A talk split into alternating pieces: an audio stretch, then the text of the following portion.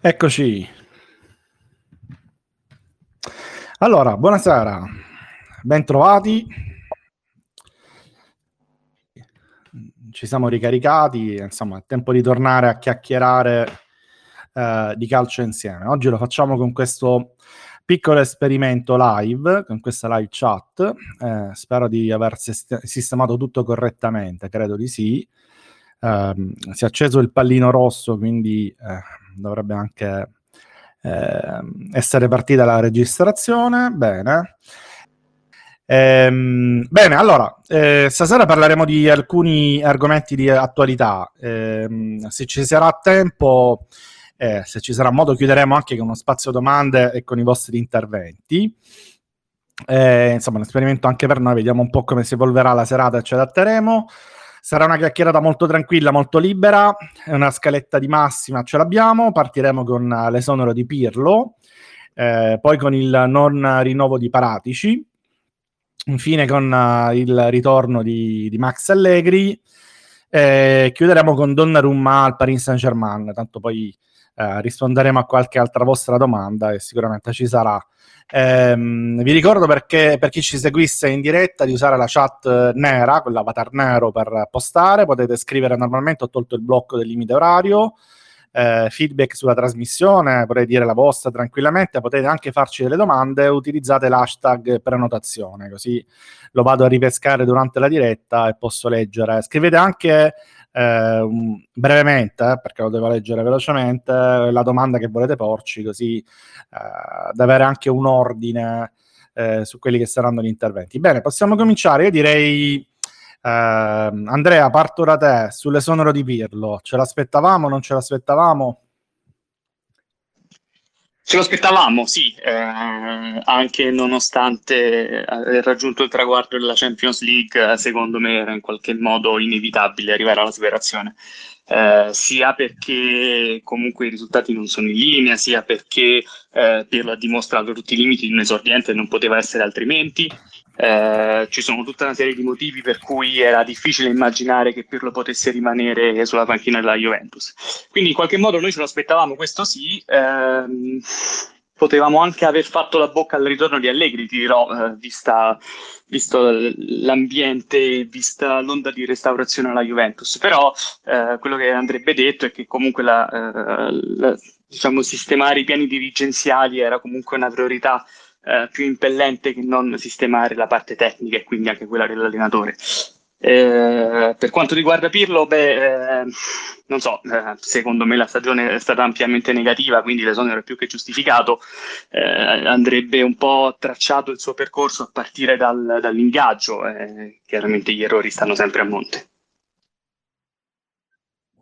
Bene, Jacopo, dice la tua, così faccio un giro di opinioni. Ma la sorpresa sarebbe stata la conferma di Pirlo, perché obiettivamente è stata un'annata problematica in cui non solo i risultati sono stati un sostanziale disastro, nonostante il quarto posto ottenuto in extremis, ma secondo me non si sono praticamente poste le basi per gli anni a venire. Cioè, ehm, non, non, è, non, è, stata un'annata nei risultati un po' mediocri, ma dici comunque hai costruito dei, prin- dei principi, un'ossatura, dei profili su cui costruire un ciclo. Cioè, se tu mi chiedi oggi quali sono stati i giocatori valorizzati da Pirlo e dal suo staff, io ti dico eh, Danilo e McKenny essenzialmente. Secondo me è un po' poco, no? Per, per se Quindi neanche, neanche il finale di stagione, secondo te, è stato sufficiente per... Mm, no, la, la scelta mi sembra abbastanza logica, la, quel, dico quella di non proseguire con Pirlo, più che altro la sorpresa è stata vedere certe reazioni da parte dello, dello staff tecnico, no? che sono uscite reazioni emerse di Famiglia Pirlo, eh, Tudor, eccetera, eccetera. Quindi mi viene un po' che sono malizioso, mi viene il dubbio, cioè poi cosa in concreto la società avesse detto al, allo staff tecnico, che è vero che non devi avere troppe eh, aspettative, se ti confermano non vuol dire che in realtà non ti vogliono esonerare, però insomma secondo me in cuor loro erano veramente convinti che con la qualificazione in Champions avrebbero proseguito, ma questa è solo una mia personale sensazione magari è mancato qualcosa a livello di comunicazione, diciamo, interna, no? Intanto dovrebbe esserci anche Francesco Federico Pagani, lo vedo collegato, se ci sei Francesco puoi intervenire, ovviamente fai, intervieni pure. Ehm, dovrebbe esserci anche Fabio Elena ora, lo vedo collegato, anche per te la stessa cosa Fabio, quando, quando ci sei puoi tranquillamente intervenire. Eh, Harry, il tuo fan club ti reclama. Su Pirlo che vogliamo dire? Ma su Pirlo, voi siete cattivi con Pirlo, io lo dico. Noi, allora, sì, dobbiamo sì, dire cose. proprio un, un, killer. No, sì, tu, anche, anche Andrea siete cattivi. Però mh, vanno dette delle cose. Uno è che l'avevamo detto, possiamo dirlo, no? Cioè, che la stagione potesse essere difficile, complicata per un neo allenatore. Come dice, avete voluto il bel giochista e ora è colpa mm. vostra. Eh, no, però quello no, quello no. Io dico che... Ehm, Esistono le categorie pure tra i bel giochisti. No, sto scherzando. no, io dico che Pirlo qualche idea ce l'ha. Ehm, la Juve qualcosa l'ha prov- ha provato a farla. Eh, non ci è riuscita evidentemente. Sono d'accordo con Jacopo che mi, mi pare che abbia detto che gli unici giocatori che ci hanno fatto vedere qualcosa di nuovo, che sono migliorati ehm, durante la stagione sono Danilo e McKenny, eh, però non c'è stato per niente, cioè non si è visto per niente la mano dell'allenatore nello sviluppo dei calciatori, nel, nell'identità di squadra. Eh, però diciamo una, un'idea di calcio, di quello che è il calcio che voleva fare Pirlo, che si rifà a quello della nazionale, di cui oggi si parla un gran bene, eh, lo abbiamo diciamo subdodorato, no? Eh, questo bisogna dirlo. Però ovviamente non basta, cioè Pirlo avrebbe dovuto fare questo tipo di esperienza altrove. Eh, io questo penso, poi il resto l'hanno detto gli altri.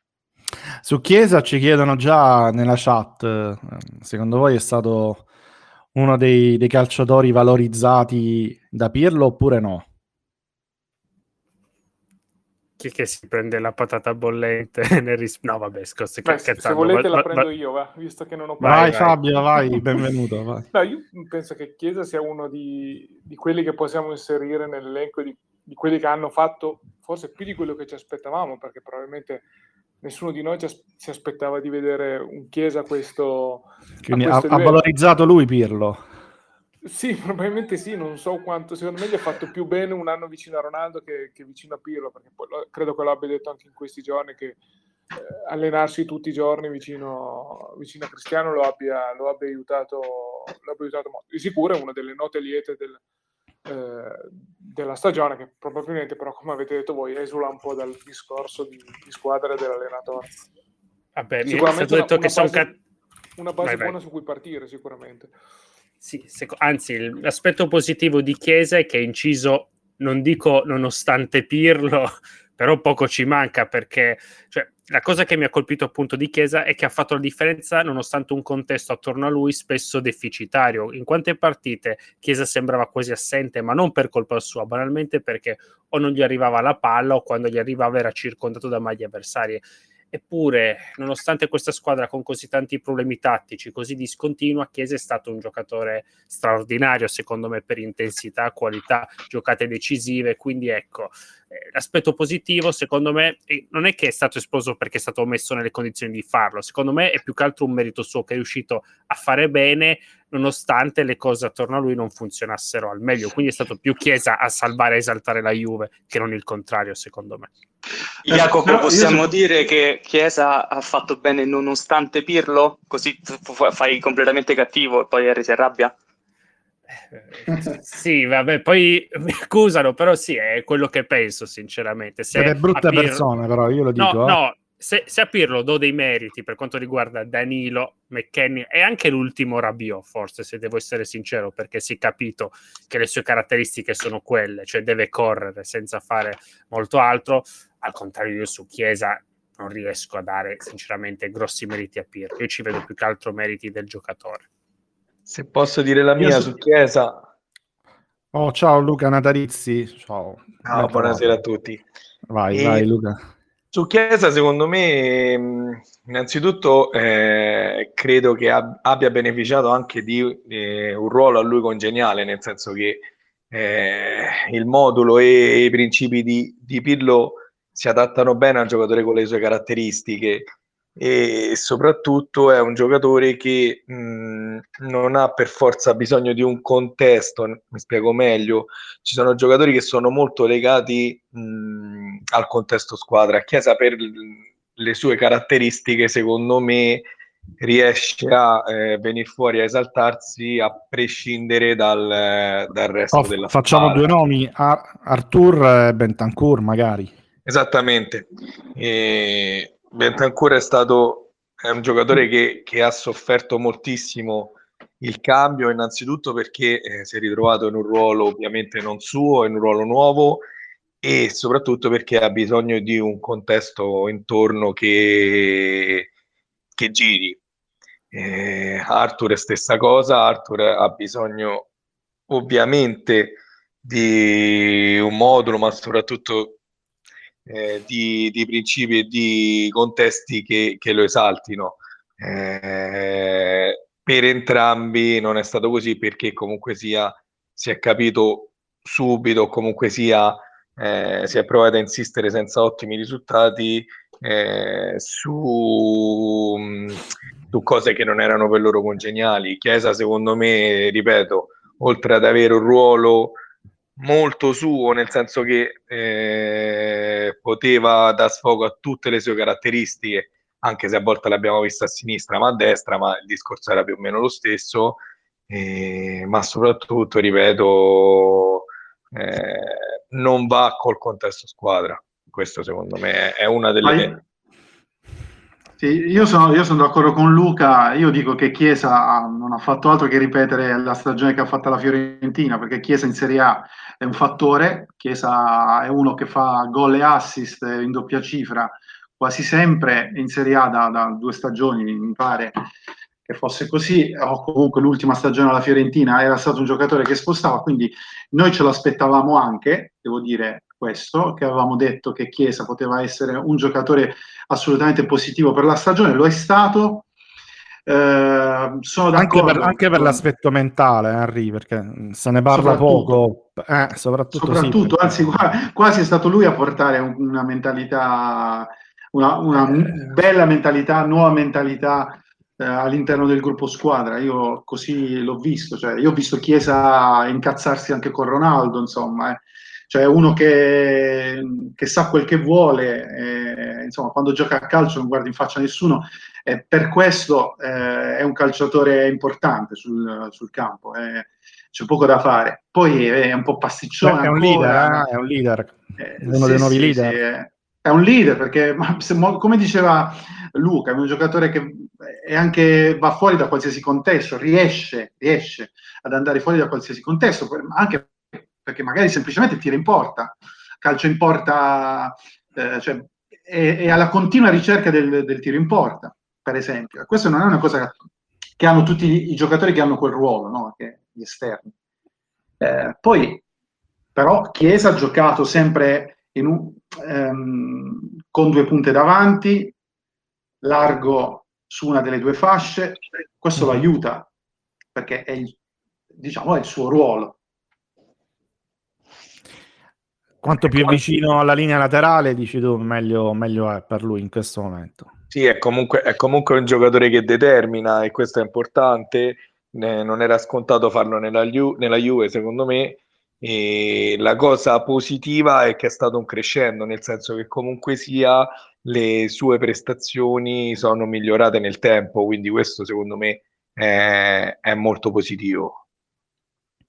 Ho ci appuntato nella chat Nara che ci, ci fa una battuta che mm, eh, e, anche, c'è anche molto di, di, verità. Chiesa forse è un merito di Paratici che l'ha corteggiato per un paio di anni, è una battuta, insomma, va dato anche merito secondo me della, a, a, Paratici che eh, ci ha sempre creduto, a volte anche più e di noi. Fatelo, noi eh, poi ci arriviamo, tanto poi ci arriviamo a Paratici, so che Harry già è scatenato sotto questo aspetto. Sì, probabilmente sì, Chiesa è anche un merito di Paratici, volendo anche un merito di Pirlo, eh, perché poi al di là del fatto che tecnicamente insomma, Chiesa fosse un giocatore già pronto, eh, è in grado di esaltarsi da solo, eh, poi comunque è stato, pare, anche eh, chiesto da Pirlo, vi ricorda, ricorderete di Instagram del figlio con eh, amico, eccetera, eccetera, ma insomma eh, è stato voluto, è stato preso da Paratici, è stato un investimento anche oneroso.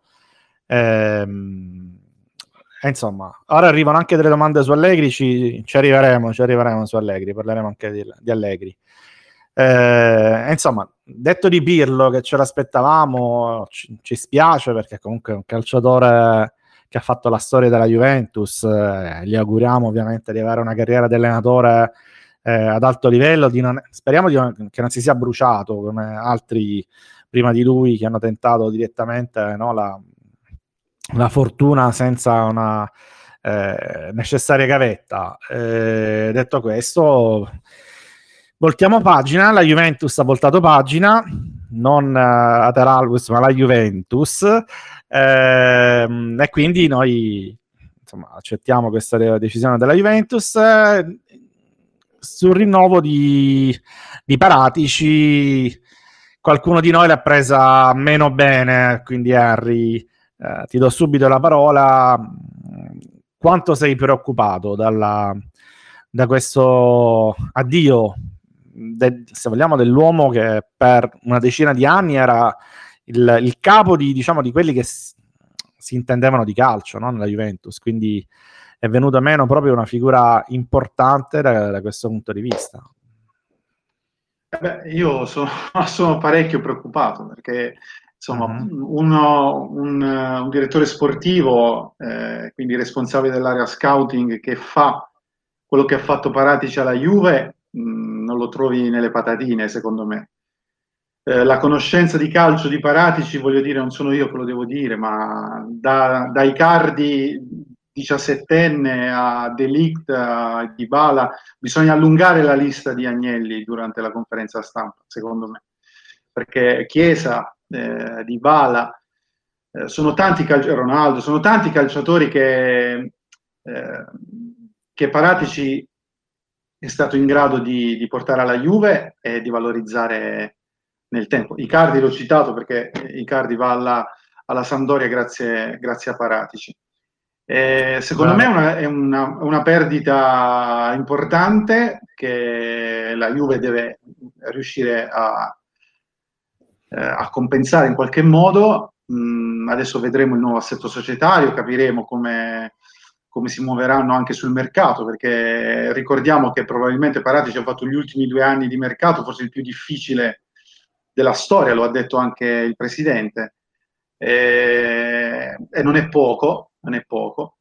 Ehm, poi probabilmente qualche errore l'ha fatto anche lui, ma solo chi lavora così intensamente, chi ha questa grande passione per, per il calcio, perché a me è sempre sembrato uno non a, sua, non a proprio agio davanti alle telecamere, ma uno eh, con grandissima passione, con grandissima passione eh, per il gioco. Quindi probabilmente ha svolto un ruolo, ha ricoperto un ruolo che eh, con troppe responsabilità anche extracampo che probabilmente non è riuscito a, ben a, a svolgere, però insomma secondo me la perdita è pesante, è parecchio pesante.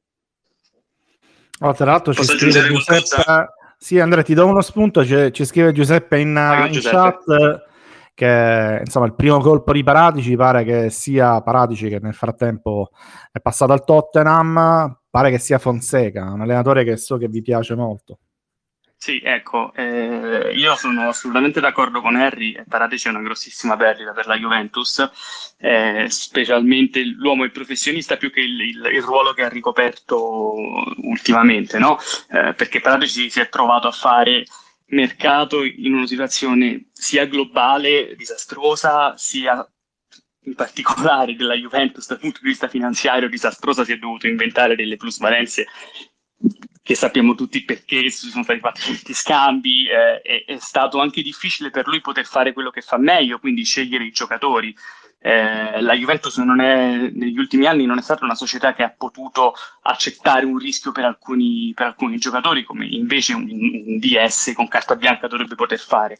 E come diceva, come accennato Eric, poi effettivamente si è trovato a ricoprire mansioni che probabilmente non sono nelle sue corde, a cominciare dalla comunicazione e a finire con la gestione molto più, molto più terra-terra delle cose della società. Eh, quindi questo è un peccato anche perché poi, come ho sentito giustamente su, su Twitter, nel momento in cui Paratici può avere carta bianca, non ha paura a rischiare un Fonseca, che a me piace moltissimo, trovo un allenatore fantastico sia per la Premier che per il Tottenham in particolare. Eh, quindi, quindi grossa perdita, sì. Anche se in questa situazione, insomma, gli abbiamo un po' tarpato le ali, forse negli ultimi anni? Beh, perché è mancato il confronto. Eh, scusa, Antonio, no, è, mancato il, è mancato secondo me il confronto con eh, il confronto tecnico no? a Paratici negli ultimi anni di Juve. Eh, probabilmente né con Sarri né con Allegri prima e con Pirlo men che meno è riuscito a stabilire connessioni, no? stes- lo stesso modo di vedere i calciatori più che il calcio, eh, quindi lo stesso modo di utilizzare i calciatori. Io mi ricordo quando lui ha parlato di Kuluseschi, ha parlato come, cioè lui lo vede come un calciatore che deve partire un po', mh, da un po' più dietro e che bisogna capire cosa, che evoluzione può avere, può, potrebbe avere anche un'evoluzione eh, da mezzala, no? lui de, fa un paragone estremo con, con De Bruyne, ma, eh, ma, ci sta, voglio dire, nelle caratteristiche tecniche del giocatore. Ehm, e, e, quindi cioè, questa è la visione probabilmente che è mancata nel confronto con, con, con gli allenatori, con gli allenatori, secondo me. Eh, quindi non l'hanno vista uguale su, su, molti calciatori, insomma la scelta Fonseca la dice lunga su quello che è il modo di pensare al calcio di, di Paratici. C'era Willy Signore di Juventus che è un raccomandato, quindi eh, lo dico subito, non si prenota tramite la chat, eh, quella nera, ma tramite chat eh, redazionali di, di, cazzeggio, quindi vai Willy, volevi farci una domanda. Ciao, buonasera, ma io ho pagato, eh, cioè per parlare, è vero, è vero, è vero. Ecco, assolutamente, profumatamente anche. No, io allora, giusto una cosa brevemente su Pirlo, ciao Antonio, buonasera a tutti, su Pirlo io la stagione di Pirlo cito David Foster Wallace, eh, che è stata una cosa divertente che non farò mai più. Quindi benissimo, cioè abbiamo fatto questa cosa, è, è finita. Bene, sono contento che non sia finita in disastro, in modo che il campione, come diceva Elio, ci lascia un, una buona immagine di sé, ci ha lasciato un ricordo che non sporca la sua grande carriera anche alla Juve. Però eh, per aver rischiato di essere arrivati quinti con la Juve, con questa rosa, con le altre squadre, vuol dire che hai fatto... È, è diffi- era difficile no? eh, ecco, riuscire nell'impresa e, e, c'è quasi riuscita questa Juve, quindi va bene. Eh? speriamo di non farla mai più, questa cosa divertentissima. Su Paratici invece la domanda che volevo fare a voi, la preoccupazione, eh, oltre per la separazione da lui, perché uno che fa il lavoro di Paratici non è un'isola, ma ha una rete anche di contatti. Non è anche per quello, perché significa che tu ti stacchi completamente da quel modo di lavorare e ti affidi ad altre persone che hanno contatti diversi. Quindi. Non è anche questa la preoccupazione, perché sinceramente io mi, mi auguravo che le cose andassero diversamente. E domanda, diciamo, anche eh, se qua, e se e quanto ha inciso secondo voi sulla separazione da, da Paratici la, l'affair Suarez. Harry, se vuoi sulla prima parte sugli osservatori ci puoi andare tu, visto che... Beh sì, io sono d'accordo, cioè, sicuramente quello pesa perché diventa un altro giro, altre relazioni, altri... Poi non so, poi eh, io non ho capito se il direttore sportivo della Juventus sarà Cherubini o meno, sì, eh, sì, e quindi se, se eh, ok, quindi vabbè, più o meno eh, saranno gli stessi contatti, lo stesso giro, però chiaramente ognuno poi ha il suo modo di vedere eh, il calcio e quindi staremo a vedere, cioè Cherubini in questo momento è ingiudicabile secondo me, tranne per alcune cose fatte alla, all'Under 23, alcune bene, alcune meno bene, però eh, sui calciatori dico, eh, sulla scelta dei singoli Eh, poi vedremo, cioè, sicuramente questo pesa, eh, è una cosa che pesa, il cambiare giri, il cambiare procuratori, il cambiare anche il gruppo scouting, che magari io immagino che Paratici alcuni eh, li porti via con sé, eccetera, eccetera. Beh, c'è anche un cambio che mi pare abbastanza importante nel modo di, di fare il mercato no, della Juventus. Ci arriviamo eh. ad Allegri eh, e pare che insomma eh, che Rubini sarà la, la mano e Allegri sarà la mente del mercato della Juventus e questa è una cosa che insomma non è eh, diciamo quasi mai successa alla Juventus. Forse ai tempi di, di, Capello è stato l'unico che ha avuto un potere simile, diciamo, eh, a quello di Allegri, perché Capello ha sempre eh, fatto il mercato, comunque è sempre stato uno molto presente eh, e molto esigente per quanto riguarda il mercato, ma insomma nel ciclo Andrea Agnelli si tratta di una, di una novità assoluta, quindi questo affidare anche eh, delle responsabilità nella scelta dei calciatori eh, all'allenatore. È una cosa che noi in realtà abbiamo sempre auspicato in maniera indiretta, non diretta, non, non, con questo ruolo così che pare alla, alla Ferguson, che poi in realtà comunque eh, non è così, c'è comunque una figura formale di direttore sportivo nella Juventus. Ma volevo chiedervi che ne pensate di, di questo qui. Poi vi dico la mia, perché io ho eh, delle cose che mi piacciono e degli aspetti che non mi piacciono di questa, di questa scelta qua. Da quello che sta emergendo, effettivamente è una cosa sorprendente. La Juve sta dando tantissimi poteri ad Allegri perché, come dici tu, è una cosa che non ha quasi mai fatto nella sua storia. Ma l'aspetto secondo me interessante è che lo fa un allenatore che ha sempre avuto un'altra nomea, cioè quello di aziendalista, nel senso la società prende i giocatori, lui aggiusta, no? trova la quadra, fa esperimenti e più o meno poi arriva alla soluzione definitiva, ma cioè, non è una nostra so- semplice deduzione. Ricordo lui nelle interviste che esaltava questo suo modo di fare, no? questo è, questa primato no, della società che, che, faceva il mercato e lui poi doveva aggiustare tutto e adeguarsi di conseguenza. Se diciamo tutti i top allenatori di oggi, anche se in maniera diversa tra di loro, eh, sono famosi per questo, no? per, aver, per essere riusciti negli anni, non so, Guardiola, Klopp, lo stesso Simeone a modo suo a, a plasmare loro le squadre, no? a creare la loro immagine e somiglianza tramite processi di anni, avendo un ruolo importante nell'acquistare determinati giocatori. La cosa particolare non solo che la Juve dia tanto potere a un allenatore che non l'ha mai fatto prima, ma secondo me l'aspetto curioso è che lo dia ad Allegri, no? che come ho detto prima era sempre un po' il contrario di questa figura in teoria. Quindi io per questo sono molto curioso di vedere cioè sono sorpreso ma anche curioso di vedere quello che Allegri farà in un ruolo che fino a questo momento non aveva avuto neanche da cioè non aveva assolutamente mai avuto perché era un altro tipo di allenatore. Non aveva neanche mai preteso dici tu.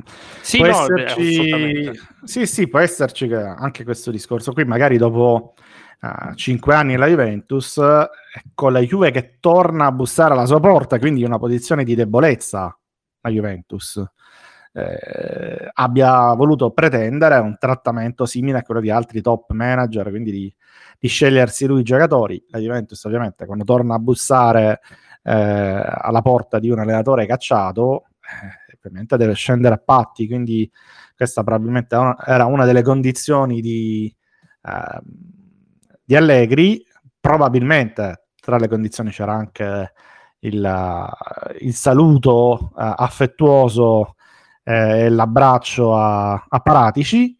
Eh, e quindi sono delle scelte che tu fai una volta che ti accolli comunque decidi che nonostante questo vuoi, vuoi prenderti Allegri e poi lo devi, lo devi accontentare. Vi dico la mia su Allegri eh, io da un lato sono contento perché eh, abbiamo fatto mille volte questo discorso, insomma, questo fare il mercato sempre eh, condizionato al cambio allenatore, abbiamo visto con, con Sardi, con, con Pirlo che vengono, sono stati acquistati dei calciatori, poi hai cambiato allenatore e quindi eh, questi investimenti tecnici ti sono stati quasi bruciati. Ehm, avere una continuità, quindi quattro anni con un allenatore, è importante, ti dà stabilità, ti permette di programmare sapendo che, avendo la certezza che l'anno prossimo, fra due anni, ci avrà lo stesso allenatore e quindi potrai iniziare un discorso attorno ai calciatori e all'allenatore.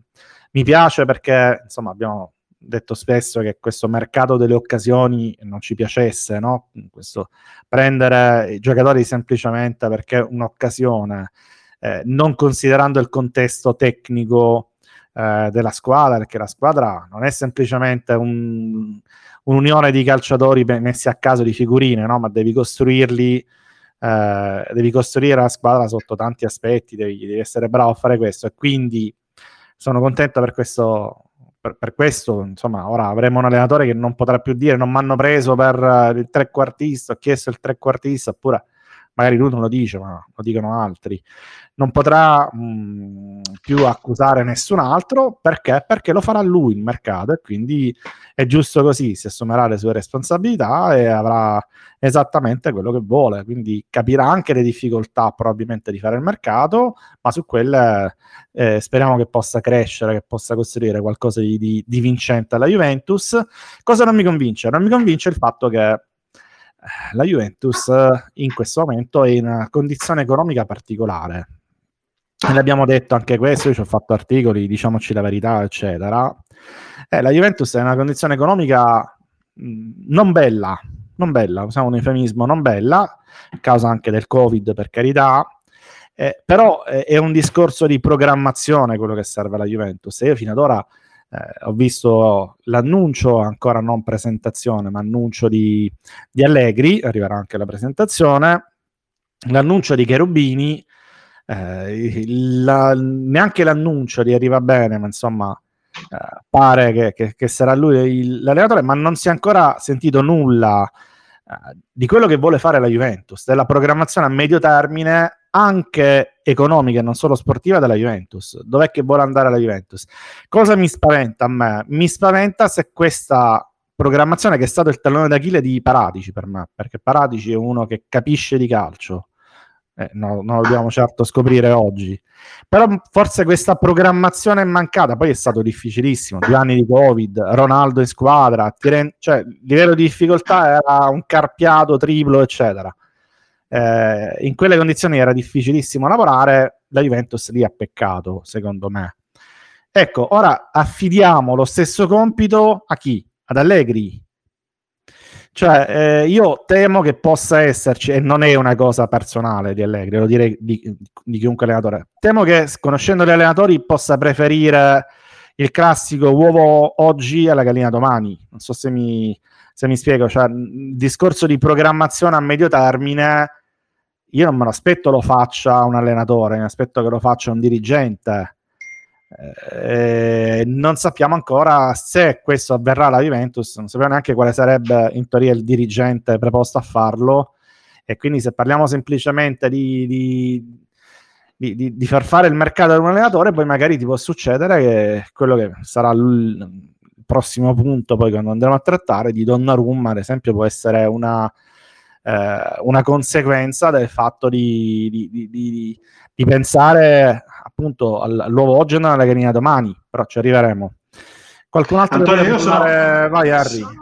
Allora, io sono d'accordo con quello che hai detto e questo succede quando non c'è il confronto, no? Uh, l'ultima cosa sì, che hai detto succede sì, quando, l'uovo oggi, la gallina domani, succede quando non hai il confronto, cioè quando eh, lì, quando hai un dirigente il, che insomma è, è, è subalterno, eh sì, quando, troppo, troppo sì, soft. Quando il tuo primo, sì, sì, quando il tuo primo interlocutore non è uno che diciamo è al tuo pari o comunque un gradino sopra dal punto di vista tecnico, sì. uno che guarda i calciatori e quindi non c'è confronto. No? il confronto non, non, è stato evidentemente positivo in passato. Per questo probabilmente Allegri ha voluto lui la, la responsabilità e questo voglio dire è un, è, è, è un bel proposito, no? è, una bella, è una bella cosa. Ha voluto lui la responsabilità di scegliersi, tra virgolette, i calciatori insieme a Cherubini. Se è vero che Cherubini ovviamente farà eh, da, da, supporto più che da, da direttore sportivo che va a scegliere il giocatore a prescindere da quello che mi dice l'allenatore. Noi non lo sappiamo, eh, siamo a quanto si dice Eh sui no. giornali, Po- ovviamente. Posso quindi- farvi una domanda? Posso Vai, tanto è pagato già, quindi vale... Allora, la, eh, sì, esatto, sfrutto, eh, ho pagato, Eh, sfrutto tutto. vai, Allora, vai. no, la domanda è questa, abbiamo parlato prima di Paratici dicendo è stato messo a fare un lavoro che probabilmente non era il suo perché si è dovuto anche districare tra conti, plusvalenze, eccetera. Ma non vale lo stesso anche per Allegri, perché Allegri può dire il mercato lo faccio io, ok, però non hai i crediti infiniti, non hai disponibilità illimitate, anche tu devi guardare, eh, devi guardare all'aspetto economico. Perciò Eh, esatto. dal, mom- dal momento che già fare l'allenatore, non per Allegri, per chiunque, è un'attività che ti prende moltissime energie, perché devi stare attento a moltissimi aspetti e devi occuparti principalmente di quello. Non vale, cioè, mettergli anche questo carico di gestire poi inevitabilmente l'aspetto finanziario, non è una cosa che, che lo carica solamente di responsabilità che non sono le sue. È una bella domanda. Io credo Eh, che non può spegnere il telefono. Però è, Oppure, eh, oppure, no, oppure non può, no, cioè, insomma, se, se lo chiamano può gli andare in dicono che barca. hanno- eh, Eh, esatto, non non, può può andare in barca e, dire, e dirgli che hanno preso Ronaldo e dire vabbè ci sentiamo dopo, non lo potrà fare perché Fantastica. eh, esatto. Ogni diventa, diventa, diventa, diventa pesante, cioè diventa importante, cioè il direttore sportivo non dorme durante il mercato, insomma. Paratici si svegliava alle 4 di Ma- mattina. Ma io ho paura che Pratici non dormisse neanche durante Eh, l'anno. Ah, anche questo è vero, anche questo è vero. Però, però, ragazzi, noi stiamo facendo delle supposizioni, non sappiamo se poi sarà così, se magari Cherubini Ah, un vabbè, altro- perché ov- ovviamente secondo me il mercato lo farà Cherubini, eh, cioè, il, il Eh grosso, sì, probabilmente sarà così. i rapporti li terrà lui, ovviamente, non, non li terrà Allegri, con, con vabbè, ma, eh, ma scusate, ma, ma se calciatori, anche, procuratori, ma se anche eccetera. fosse che lo- lo- li deve tenere Allegri, ma se l'ha voluto lui, cioè, eh, voglio dire, in inglese si dice stai attento a quel che desideri perché potrebbe avverarsi. Eh, se, se Allegri ha chiesto certe responsabilità, e in realtà le ha chieste anche due anni fa prima di essere esonerato, eh, ecco, è una rivoluzione che porta avanti. Vol- volevo arrivare lì, cioè lo sappiamo da quando è arrivato Sarri ed è una cosa vera, però l- questa idea l'hanno avuta tutti, anche quelli più distratti, eh, di una mh, divergenza di idee noi in società, perché c'era quell'ala che voleva rimanere con Allegri, chi invece sosteneva Sarri, insomma una situazione secondo me non gradevole per un'azienda come la Juve, no?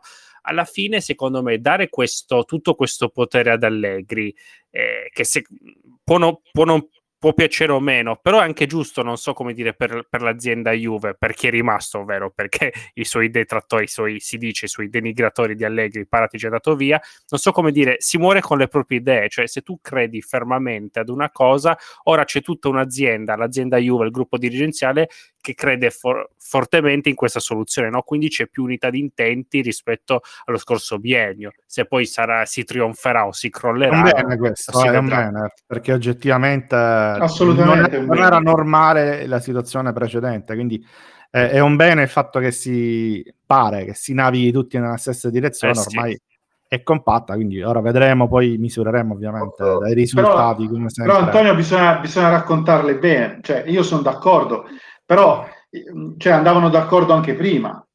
Cioè, prima che Allegri andasse via dalla Juve, cioè Paratici con Allegri andava d'accordo. No, no, Cioè, Henry, eh, parlavo, la- la parlavo Juve- del, parlavo del biennio post Allegri, di quella divergenza. No, sì, anche no, no, ma Sì, io sì, dico no, che- ma è stato proprio palese post, post No, però adesso ti stai riaffidando a un allenatore a cui era stato affidato un, un compito di eh, ricostruzione. Cioè, ad Allegri gli sono state fatte due squadre, non una. Sì, è vero, sono state fatte due Cioè, squadre. eh, bisogna dirlo. E, e quindi in quello è fallito. Ma pure tre. Volendo tre, però, volendo tre. però è ovvio, Consideriamo adesso, l'ultima la terza, sì. eh, cioè, non, è che non, gli- non è che non sono stati comprati i giocatori o che non sono stati comprati i giocatori eh, cui- cioè, che non piacevano a lui probabilmente e lì è nato il contrasto, dico, no? Però gli sono stati Prece- presi giocatori per vincere subito, non per costruire. Esatto, esatto, ah, questa è un'altra cosa, sì. se tu mi parli di ricostruire e citiamo giustamente le tre squadre che eh, allena, eh, le, almeno le prime tre che ha, allenato, che ha allenato Allegri, comunque sono squadre pensate e allestite per vincere nell'immediato, quello che diceva Antonio prima il, sul, diciamo sul, sul concetto di programmazione. Il dubbio, io vi ho ascoltato finora, avete detto tante cose giuste. Quello che a me, tra virgolette, preoccupa, al di là del eh, presunto ruolo alla Ferguson, Allegri che decide il mercato, quanto spendere, dove spendere, per chi spendere. Io, la mia perplessità è sull'Allegri di campo, nel senso che eh, oggi ad Allegri viene chiesto un qualcosa che all'Allegri due anni fa non era chiesto. Cioè, ad Allegri oggi viene chiesto di ricostruire, ma nel senso vero e proprio del termine, non di tra, tra mille e una virgolette gestire una squadra nettamente più forte delle altre e sì. quindi vincere. Tu dici Allegri, che è una novità sì, per lui, una novità. Sì, no, ma lo dicevamo prima, ma quel ruolo Allegri non è che non l'aveva mai avuto, l'aveva quasi rifiutato, cioè a parole, cioè, proprio perché si esaltava non nell'essere l'aggiusta tutto che sistema quello che compra la società. Adesso la situazione è diametralmente opposta e lui per primo si misurerà in qualcosa che, che non ha mai fatto prima. Beh, nel frattempo sì, infatti stavamo, 5 stavamo, scudetti, quindi probabilmente è cambiato anche sì, il ma, ma infatti potere, stavamo, no? parlando, di, stavamo parlando di mercato e, e abbiamo posto l'accento su, sull'aspetto del mercato perché sul campo pure ce, ce n'è da, da parlare. Eh, ci arriviamo, ci arriviamo subito sul campo. Io prima volevo farvi una domanda però di Rida, credo di averlo pronunciato bene, spero, eh, che nella chat ci chiede, questa è una bella domanda, eh, la scelta di Paratici di prendere Fonseca dimostra che nelle scelte degli allenatori aveva il limite di poter scegliere solo allenatori italiani? Per lui è un grosso limite della Juve, che ne pensate di questa... Eh. di questo discorso sugli allenatori italiani e magari juventini. Quindi per me è una bella domanda, risposta è facile ed è sì. Ah, sì, so, sono d'accordo, anche se comunque il Tottenham attuale mi pare comunque un contesto in cui diventa difficile fare paragoni con la Juve, insomma un club con risorse limitate che è stato rifiutato no, da Conte. Diciamo, diciamo che prendiamo, prendiamo, spunto da questa domanda, diciamo, ci interessa la Juve più che altro. No, c'è, sì, no, è certo, vero para... c'è questo limite nella scelta dei, dei calci- degli allenatori stranieri e se è un limite, cioè, lo, lo, è assolutamente. Beh, dico, se, se... Nel 2021 sì, è un limite culturale bello grosso secondo me. Perché di fatto restringe il campo in una maniera tale che cercando in Italia un allenatore migliore di Allegri non l'hai trovato, sei ritornato su Allegri. Ma visto, scusa Antonio, cioè visto quello che sta proponendo il calcio straniero a livello di allenatori, privarsene a priori, secondo me sì, è un limite. Eh, escludere a priori la cosa. Poi non è detto che si debba per forza andare su un allenatore straniero, però escluderlo così. Eh, questo però noi non lo sappiamo. Ecco, però Quindi, cioè, non, non, lo sappiamo fino in fondo, però pare che sia così, così, Se fosse così sarebbe un limite. Ecco. Diciamo che lo, lo, vogliamo vedere ancora un allenatore, cioè più, pur di non prendere un allenatore straniero abbiamo preso uno che non è allenatore, eh, mettiamola così. Pur di non rischiarsi il Tenag o il, il, l'allenatore tedesco emergente, eh, alla Juve abbiamo preferito letteralmente crearci una, un allenatore da zero senza nessuna esperienza. Questo, anche questo è indicativo, no? che, che questo dice molto. Sai che c'è? È che eh, noi a furia di ripetere che la Juventus è, un, è, più di una squadra di calcio ed è più di una società, a furia di ripetere e di riempirci la bocca con metafore inesistenti come quella del DNA juventino, ci siamo ripiegati attorno a questa narrazione che è completamente posticcia e stiamo cercando di renderla vera prendendo solamente eh, gente che conosce l'ambiente, gente che è italiana, gente che, con cui magari dirigenti attuali o passati hanno già lavorato in esperienze pregresse e via dicendo. È uscito un bell'articolo sul, sull'ultimo uomo qualche tempo fa eh, in cui ci si chiedeva chi potesse essere l'allenatore giusto per la Juventus e l'autore, che se non sbaglio era Marco Dottavi, ma forse mi sbaglio, ehm, diceva io spero, non so chi sarà, non conosco l'identikit, ma spero che sia uno che non conosce nulla del mondo juventino. E ho trovato questa frase molto significativa perché effettivamente arrivasse un alieno e portasse un, minimo di cam- sì. cambiamento culturale, ovviamente supportato perché due anni fa c'è, c'è stata una, una sorta di, di piccola rivoluzione, però poi non è stata supportata con le dovute conseguenze.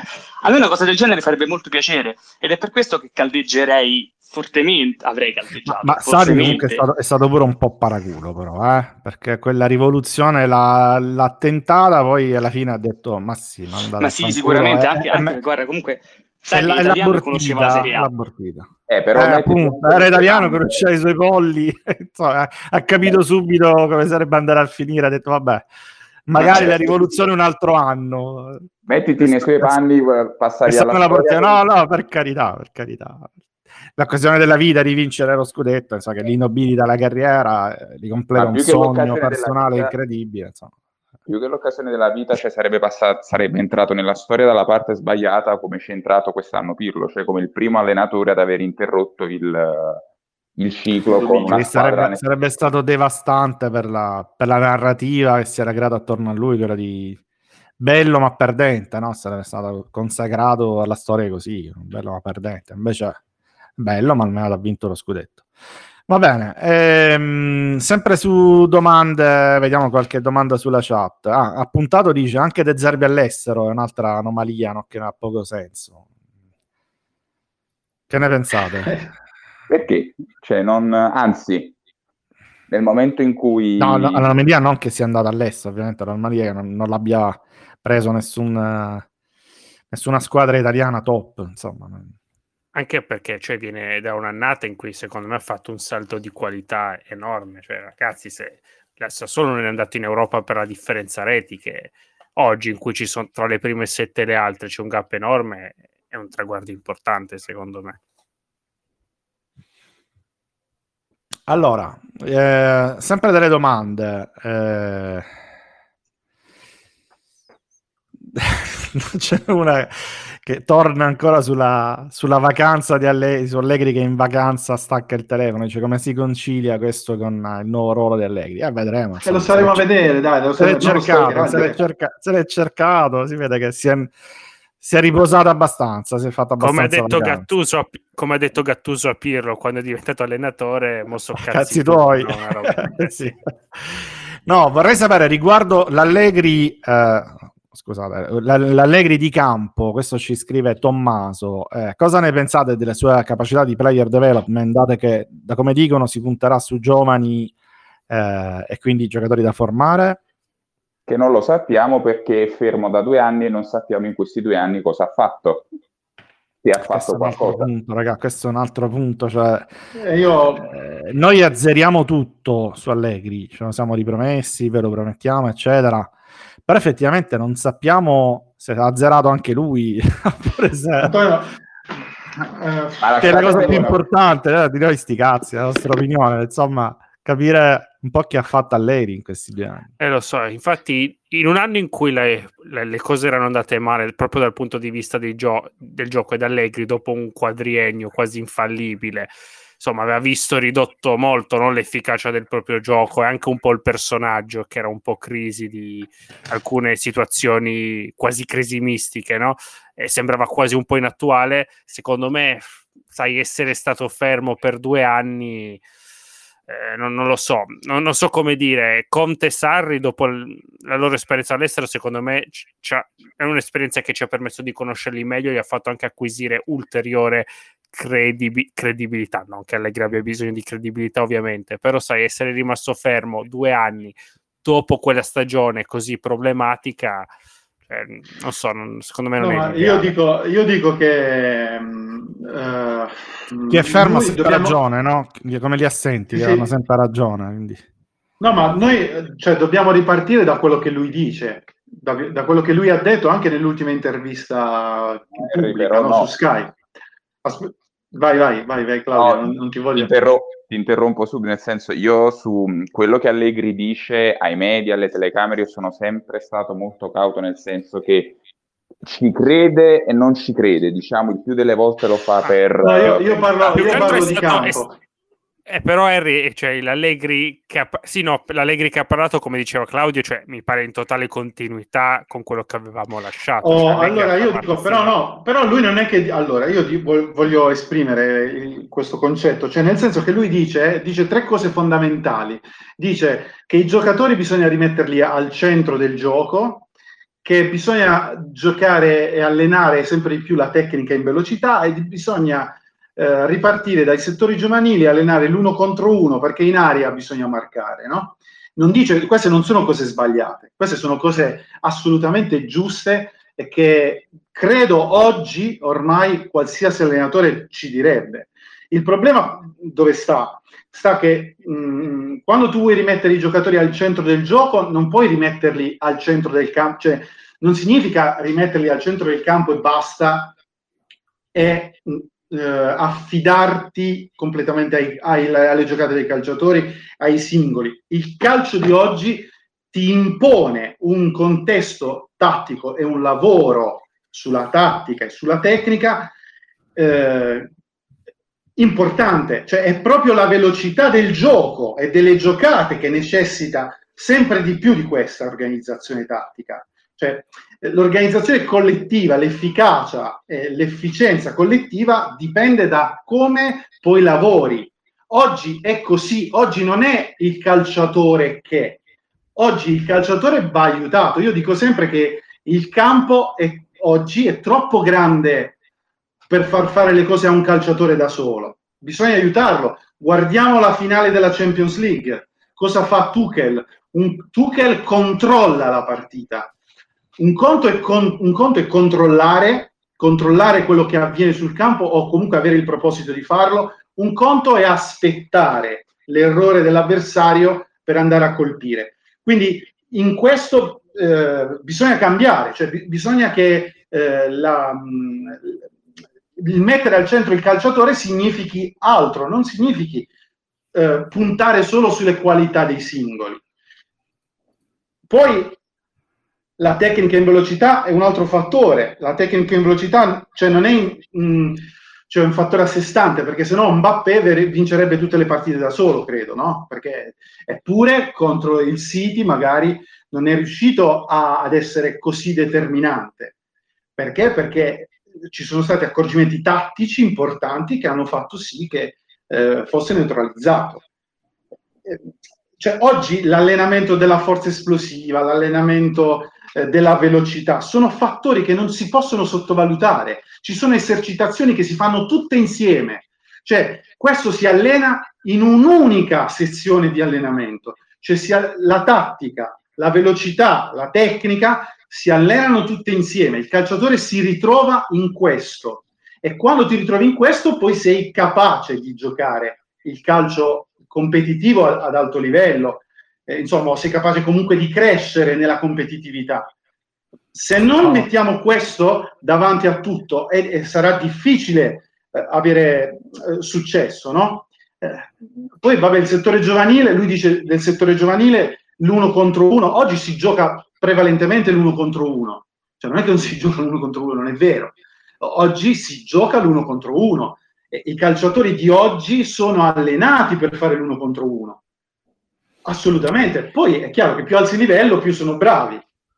Ovvio. Henry, ti vedo, ti vedo bello carico, quindi ti lancio, ti metto subito no, il, che, ti metto il carico. Me, cioè, Antonio che da una chat ci scrive, Antonio D'Alessandro, lo salutiamo. Bertelli, non sarebbe un peccato lasciarlo andare? Ma è già andato. È già andato. sì, sì, sì, lo so, lo so.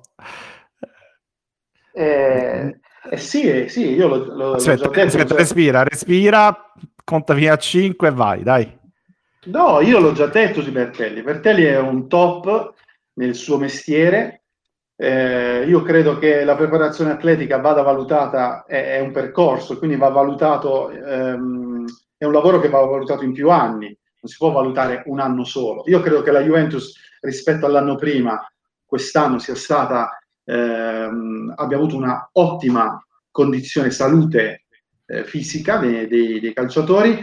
Eh, questo dimostra che Bertelli è uno che sa lavorare. Poi bisogna dare tempo perché il lavoro del preparatore atletico è un lavoro di conoscenze, di, di, di eh, di scambio anche di, dati, di, di, studio di dati con i calciatori stessi, di sensazioni, bisogna anche conoscerli i calciatori e ci vuole un po' più di tempo. Eh, quindi per me è, un, è una grave perdita eh, Bertelli che avevamo ripreso perché Bertelli era già stata la Juve con Conte ecco. e ci aveva fatto vedere qualcosa di nuovo, no? Quando è arrivato Bertelli alla Juve ci aveva fatto vedere qualcosa di nuovo. Oh, allora ti lascio respirare, Harry. Eh, intanto è venuto a trovarci Guido Vaciago, che, che saluto. Guido, se vuoi puoi direttamente intervenire. Prova a vedere se riesci a parlare. Eccoci qua. Bene, Mi bene. Ciao, ciao Guido. Sì, sì, ti sentiamo.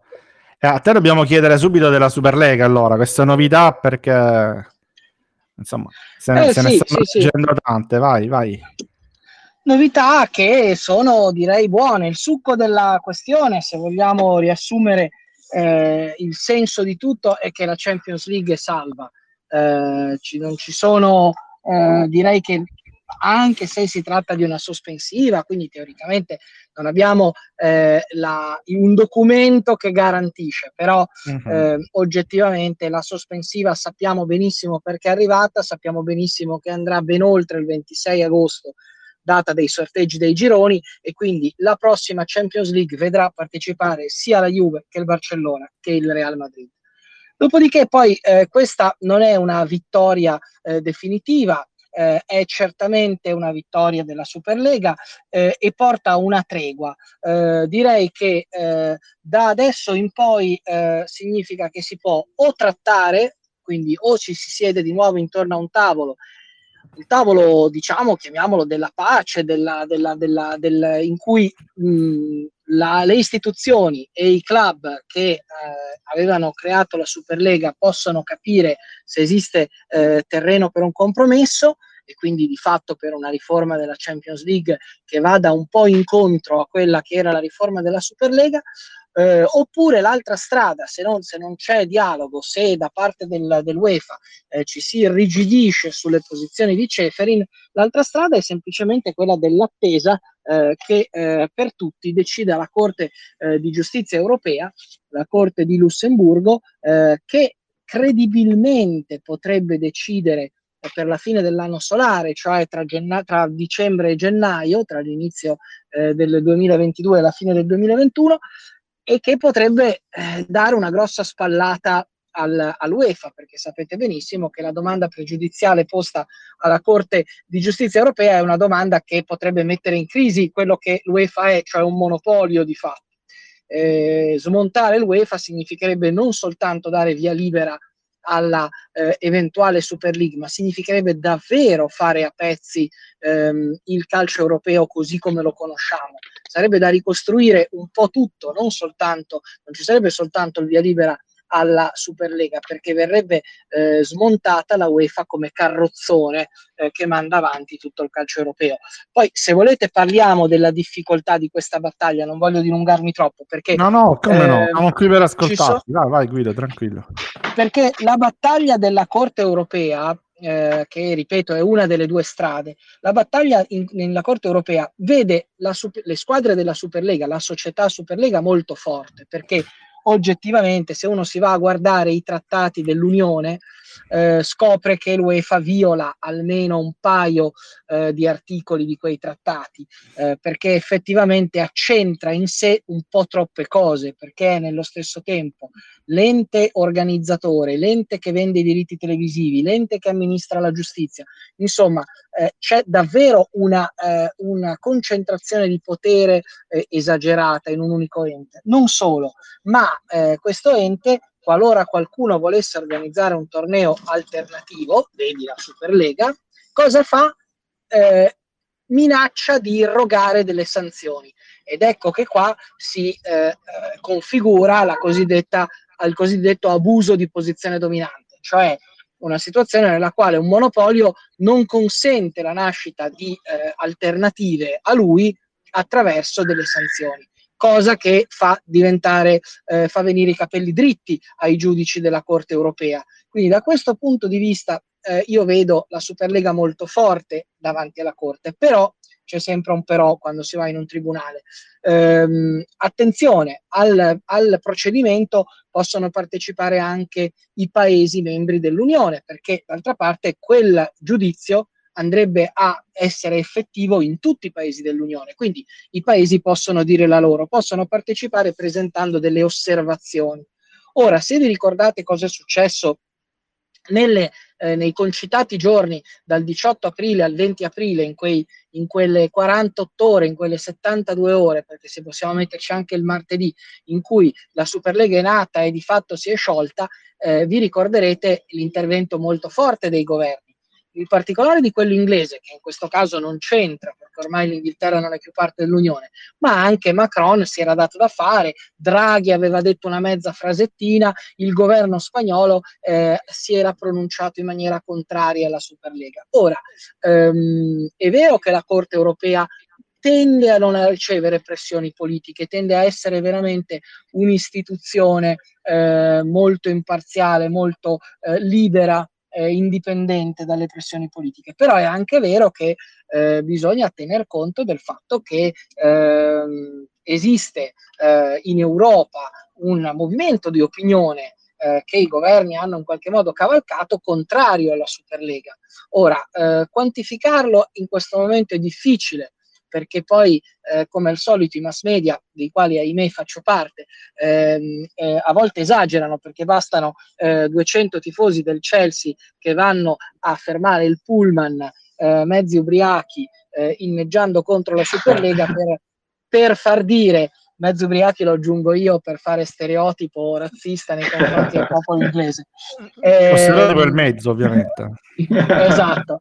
Eh, no, dico, basta quella, quella, fotografia lì per dire il popolo è contro la Superlega. Ora mi piacerebbe fare un bel sondaggio fatto per bene, un referendum ehm, per capire se veramente il popolo è contro la Superlega. Però tant'è, non possiamo negare l'esistenza di un movimento anti-superleghista. Eh, e eh, questo in qualche modo verrebbe rappresentato, secondo me, dalle osservazioni eh, che faranno i eh, paesi dell'Unione nel procedimento alla Corte di Giustizia. Quindi, secondo me, la Corte di Giustizia non è una passeggiata. Mm. Nella quale eh, eh, la Superlega si presenta da favorita, ma non è che l'UEFA arriva a fare, ehm, a fare la vittima sacrificale. Quindi bisognerebbe vedere poi cosa ne esce da quel giudizio. Una cosa è certa, una cosa è certa. Eh, la Corte di Giustizia non vede bene, anzi vede malissimo le sanzioni eh, sproporzionate rispetto al, eh, al reato e eh, la, le, le, penalità che voleva eh, infliggere Ceferin Beh, due anni di esclusione dalla Champions ah. Esatto, è chiaramente una penalità, una pena eh, sproporzionata rispetto alla violazione. Quindi eh, una cosa è certa, anche qualora ehm, la Corte di Giustizia riconoscesse nell'UEFA non un monopolio eh, cattivo, tra virgolette, ma un monopolio buono perché teso alla, eh, ai, al, diciamo, al, al, bene del sistema, a, a garantire il, eh, il, beneficio al sistema, eh, sicuramente eh, ammonirebbe però eh, l'UEFA, né più nemmeno come ha fatto il Tribunale di Madrid, a non irrogare delle sanzioni sproporzionate. Quindi poi alla fine finirebbe pari e patta in quel caso. Però è difficile, io e Antonio ne sappiamo qualcosa, molti anche di quelli che ci ascoltano ne sanno qualcosa, eh, nei tribunali eh, non è mai scontato il risultato. Spesso eh, eh, delle, no. Eh, eh. delle, cose che ci sembrano eh, logiche, che ci sembrano scontate, poi in, in aula assumono tutta un'altra, assumono tutta un'altra dimensione, tutto un altro aspetto. Quindi ehm, il finale della Corte europea per me non è scontato, ma rappresenta comunque un rischio enorme, enorme per l'UEFA. Eh, la trattativa, e, e, qui chiudo, la trattativa può iniziare, ma chi si siede al tavolo? Perché, per esempio, eh, ah Ceferin si deve sedere al tavolo dopo che ha insultato... Sì, quello eh, di Maria Di Filippi, probabilmente.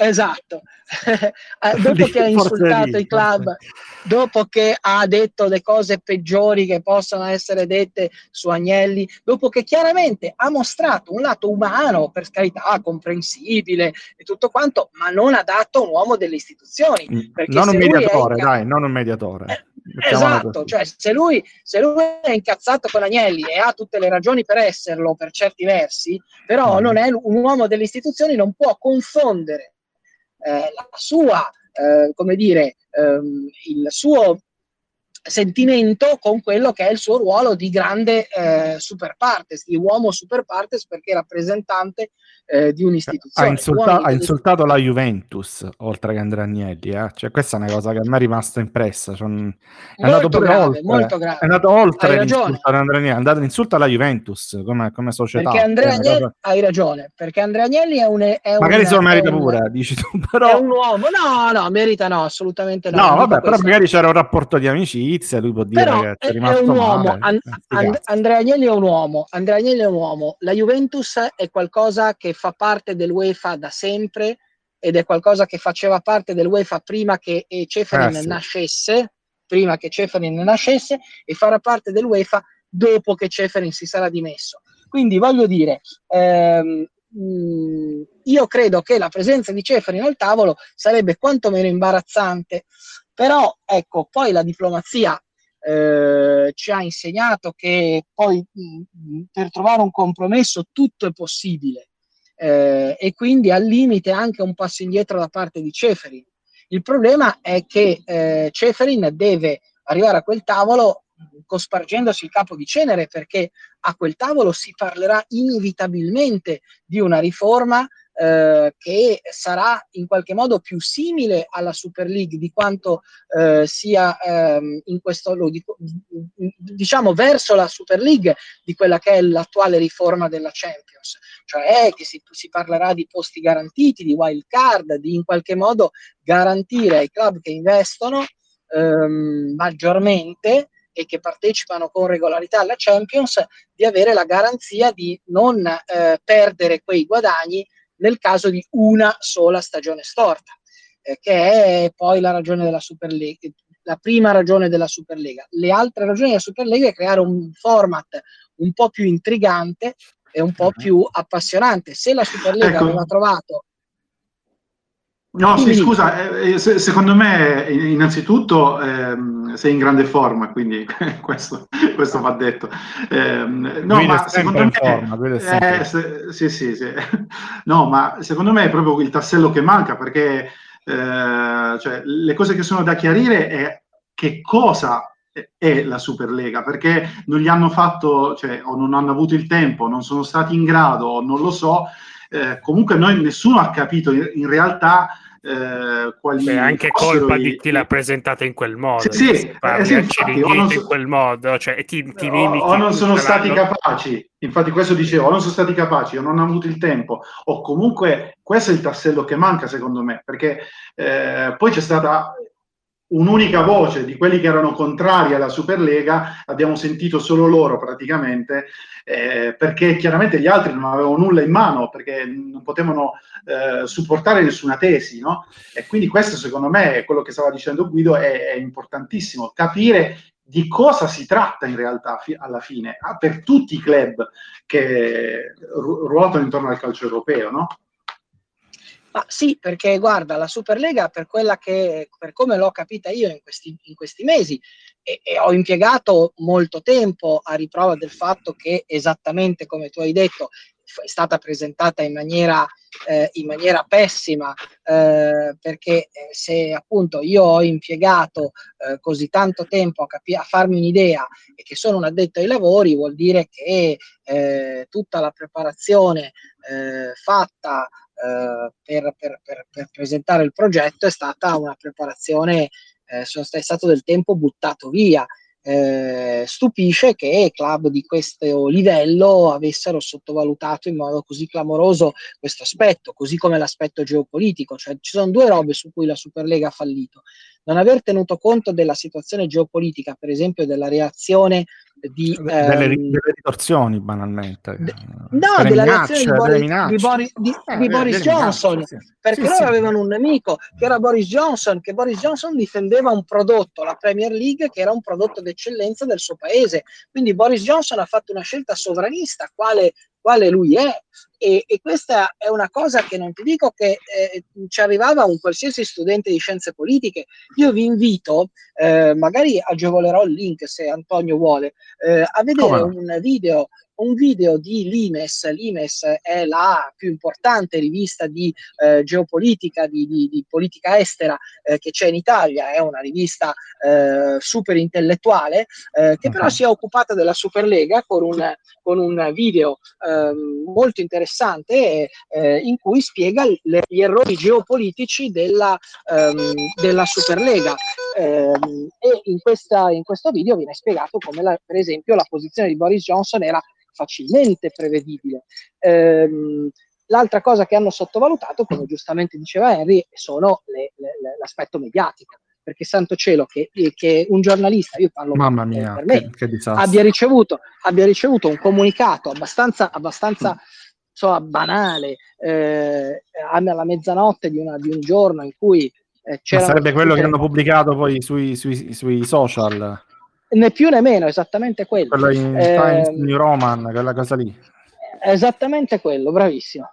Eh, ora, Eh, una roba di questo genere andava presentata, secondo me, intanto con un- telefonate preparatorie, come si fa di solito, a diciamo i più influenti tra i mass media, tra i giornalisti, eh, tu li chiami e inizi a spiegargli, guarda, nei prossimi giorni facciamo questa cosa, è molto figa, eh, parli con i direttori, te li, te li- te li- te li- come dire, te li, te li plasmi un po', te li lavori un po', come si fa in questi casi, no? Eh, io posso farvi un esempio. La cessione di Pogba non c'entra niente con questo argomento, ma è un esempio. Marotta, eh, quando stava per cedere Pogba, ha fatto una lunga rincorsa durata 3-4 giorni, nei quali chiamava, eh, spiegava le sue ragioni, in maniera che non arrivasse tutto d'un colpo la botta e che quindi i media non reagissero dicendo cazzo fai una eh, scusate fai una, No, una no, cavolata a dire, può vendere, a vendere, a, vendere, a vendere Pogba, ma tutti avevano in mente bene le ragioni della Juve, no? Ecco, questa roba qua è un lavoro che si deve fare, che, che gli uffici di comunicazione devono, devono saper fare. Quello della Superlega evidentemente non l'ha fatto. E poi, sinceramente, non si fa con un comunicato di questo genere, ma si fa in maniera un po' più boh, eh, in maniera diversa, si fa in maniera più hype e soprattutto si comunica al mondo che cosa si vuole fare.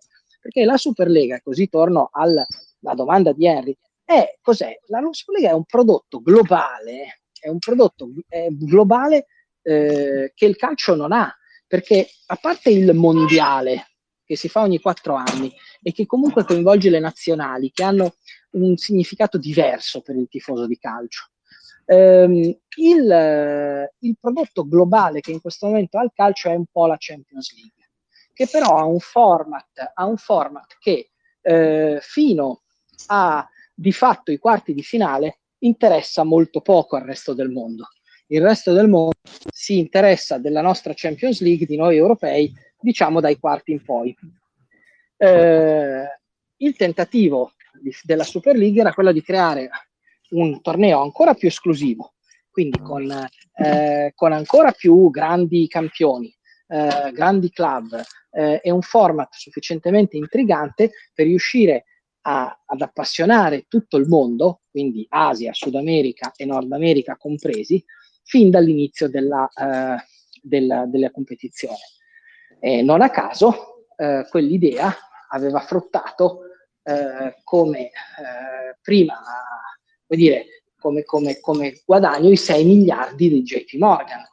La Champions League, nella migliore delle ipotesi, mi sembra che abbia incassato come record sia stato tipo 3 milioni, 3 miliardi e 8.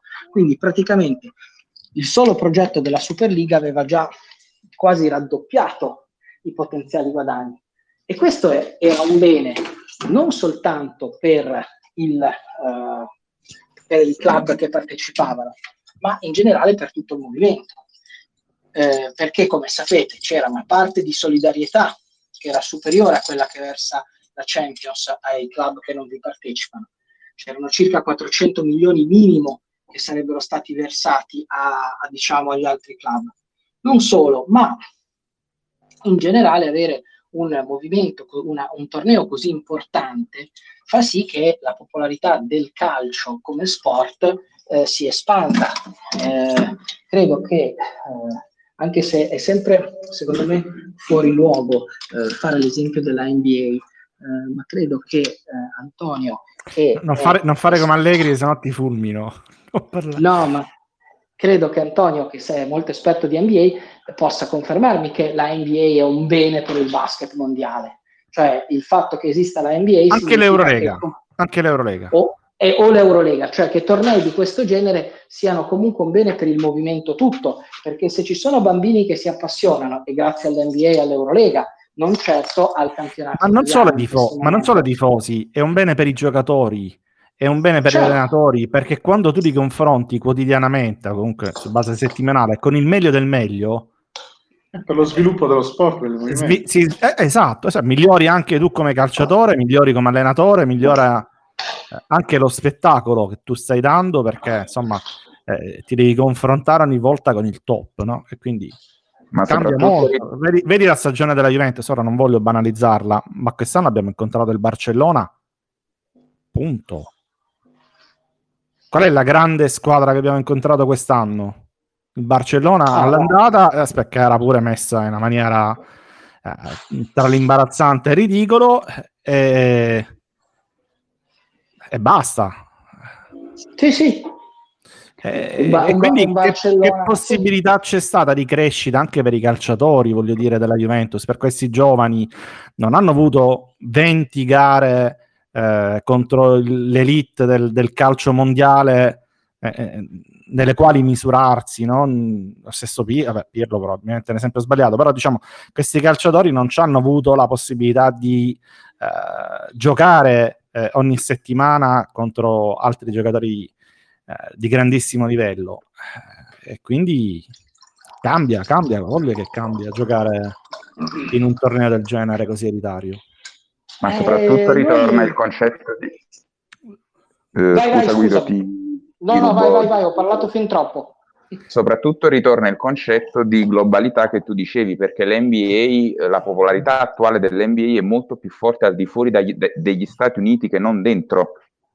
Quindi è probabile che il progetto Superlega, nelle intenzioni, come dicevi, mirasse a far diventare il calcio un prodotto globale nella misura in cui la popolarità diciamo all'esterno, quindi al di fuori del contesto europeo, fosse addirittura maggiore di eh, quella all'interno dei confini europei. Quindi per questo il paragone che tu hai fatto, seppur ovviamente con, con, Io, con Io vi distinguo, l'ho trovato molto, molto calzante, perché poi, come diceva anche Antonio, è un bene per tutte le parti in causa, quindi per chi ci partecipa, ma anche per chi eh, lo rende lo spettacolo che è sostanzialmente. Eh, per forza. Tu considera questo, ehm, eh, la Superlega parte da un assunto che eh, nel mondo eh, gli appassionati di calcio a vario titolo eh, sono calcolati, credo, in 4 miliardi o qualcosa del genere. 4, mi, era, era, nei dati della Superlega, mi sembra che fossero 4 miliardi o 4 miliardi e mezzo, non cambia molto. Ehm, quindi sono un numero, è, lo sport che decisamente è più popolare in tutto il mondo, cioè il numero di appassionati eh, a vario titolo, ripeto, al calcio è superiore a quello di ogni altro sport. Eppure il calcio eh, fattura di meno rispetto ad altri sport, rispetto addirittura alla NFL, che è un caso molto particolare perché la NFL è uno sport oltretutto che appassiona eh, di fatto 250 milioni di americani eh, più pochi altri nel mondo, eppure eh, monetizzano in modo spaventoso il loro sport. Eh, e sono proprio questi esempi che hanno fatto saltare all'occhio il fatto che forse l'UEFA non stava facendo eh, fino in fondo il suo lavoro di valorizzare il calcio europeo perché evidentemente se le cifre erano quelle, cioè se la uh, Champions League riusciva a portare a casa 3 eh, miliardi e mezzo, 3 miliardi e 8, eh, non, erano, eh, non era sufficiente. Voleva dire che avevi in qualche modo c'era una, una perdita, c'era una, dire, una, un'inefficienza nella, ehm, nella, nella tua struttura, nel modo in cui vendevi il prodotto. E tra l'altro di quei 3 milioni, 3 miliardi e 8, tu ne trattenevi 800, quindi una cifra enorme, 800 milioni, per il funzionamento del carrozzone, che è un'altra delle accuse che la Superlega fa al, all'UEFA, cioè di spendere quantità enormi di denaro invece che distribuirle ai club, trattenerle per eh, la cosiddetta organizzazione. Eh, Senza rischio di impresa. Senza assolutamente rischio di impresa, che era tutto a carico di, dei club, perché i club dovevano sì fare mercato, eh, comprare giocatori, eh, fare investimenti sulle infrastrutture, eccetera, eccetera, eccetera. Ehm, L'UEFA eh, arrivava lì, ti dava la sua licenzina eh, per partecipare alle coppe eh, e tu pagavi anche quella.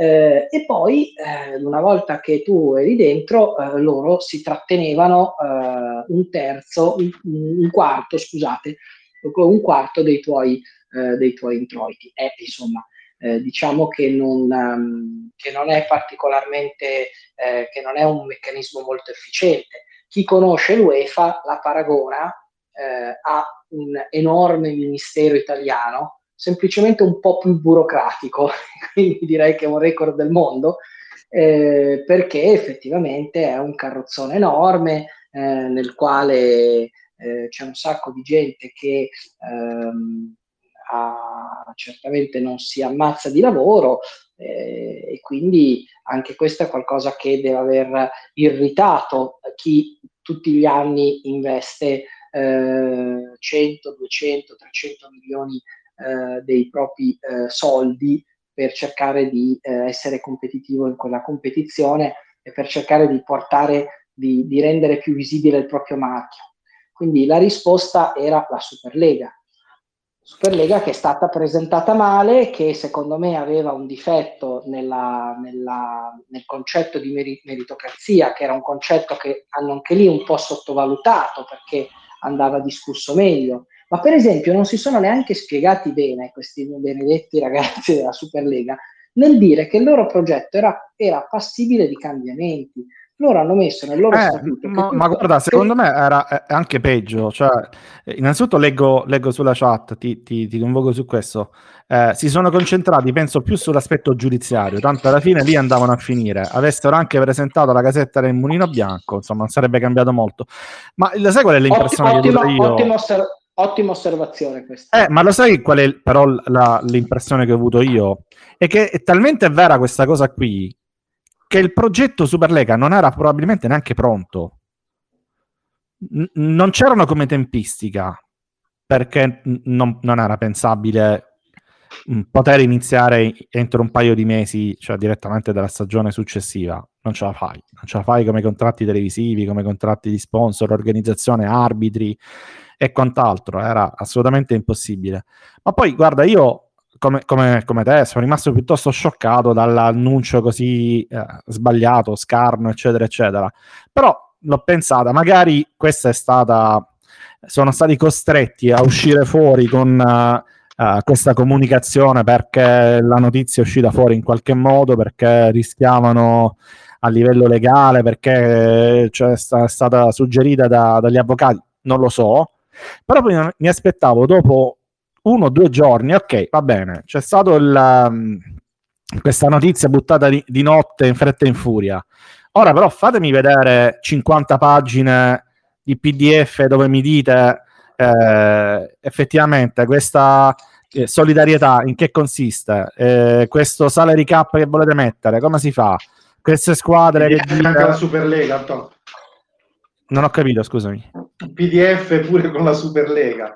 Non bastava. Eh, eh, lo so, ma questa, questa poi la spieghiamo. Eh, eh, no, è questo. Cioè io mi aspettavo poi, ok, ora fa, fammi vedere però veramente per, cosa hai in mente? Qual è la tua proposta di calcio alternativa? Di fatto non è mai stata presentata perché siamo all'interpretazione, siamo a Paradici no, che siamo... dice però se, se leggete bene la riga 50 c'è scritto che è aperta, non è chiusa. Sì, ma insomma, no, qualcosa no, di quello, concreto. Siamo, siamo, a quello, siamo al fatto che. Banalmente, ma la, la, la, prova TV c'è o no? La, cioè, non c'è nulla. La palla qual è? Sempre quella o la cambiate? Perché magari gli sport americani quando creano uno sport subito cambiano la palla colorata. Ma mi fate vedere qualche cosa diversa? Di qualche... In che cosa siete diversi rispetto a, all'UEFA? No, no, sono concentrati sull'aspetto economico, cioè stiamo morendo. L'abbiamo detto mille volte. Ora facciamo una colletta pure come reazione e poi l'aspetto legale, ma tutto il resto c'era, non c'era. Sì, potevano lanciare un GoFundMe ed era... Cioè, sì, sì. no, la... la cioè, mi viene il sospetto che non ci fosse granché pronto. No, secondo me, perché poi... Poi vedi le squadre, 12 su 15, cioè 10 su 12, allora, scusami. Hanno lasciato, hanno lasciato trapelare qualcosa adesso in queste settimane, soprattutto in Spagna, significa che è il Real che ha lasciato trapelare qualcosa Ah. Eh, se voi avete visto eh, il Confidencial, che è una rivista spagnola, ehm, e, altre, e, altri media spagnoli ogni tanto avevano qualche briciolina, eh, per cui abbiamo capito alcune cose, le abbiamo capite da lì. Eh, però effettivamente questo, tutto questo è, cambia- è, è, è, mancato. Ora, non so se pensare drasticamente, come dici tu, che sia mancato eh, perché non erano pronti oppure perché boh, adesso ce lo spiegheranno un bel giorno, perché volevano, volevano arrivare con un progetto ancora molto abbozzato, perché tanto pensavano di sedersi al tavolo con le istituzioni e trattare, potrebbe essere anche quello.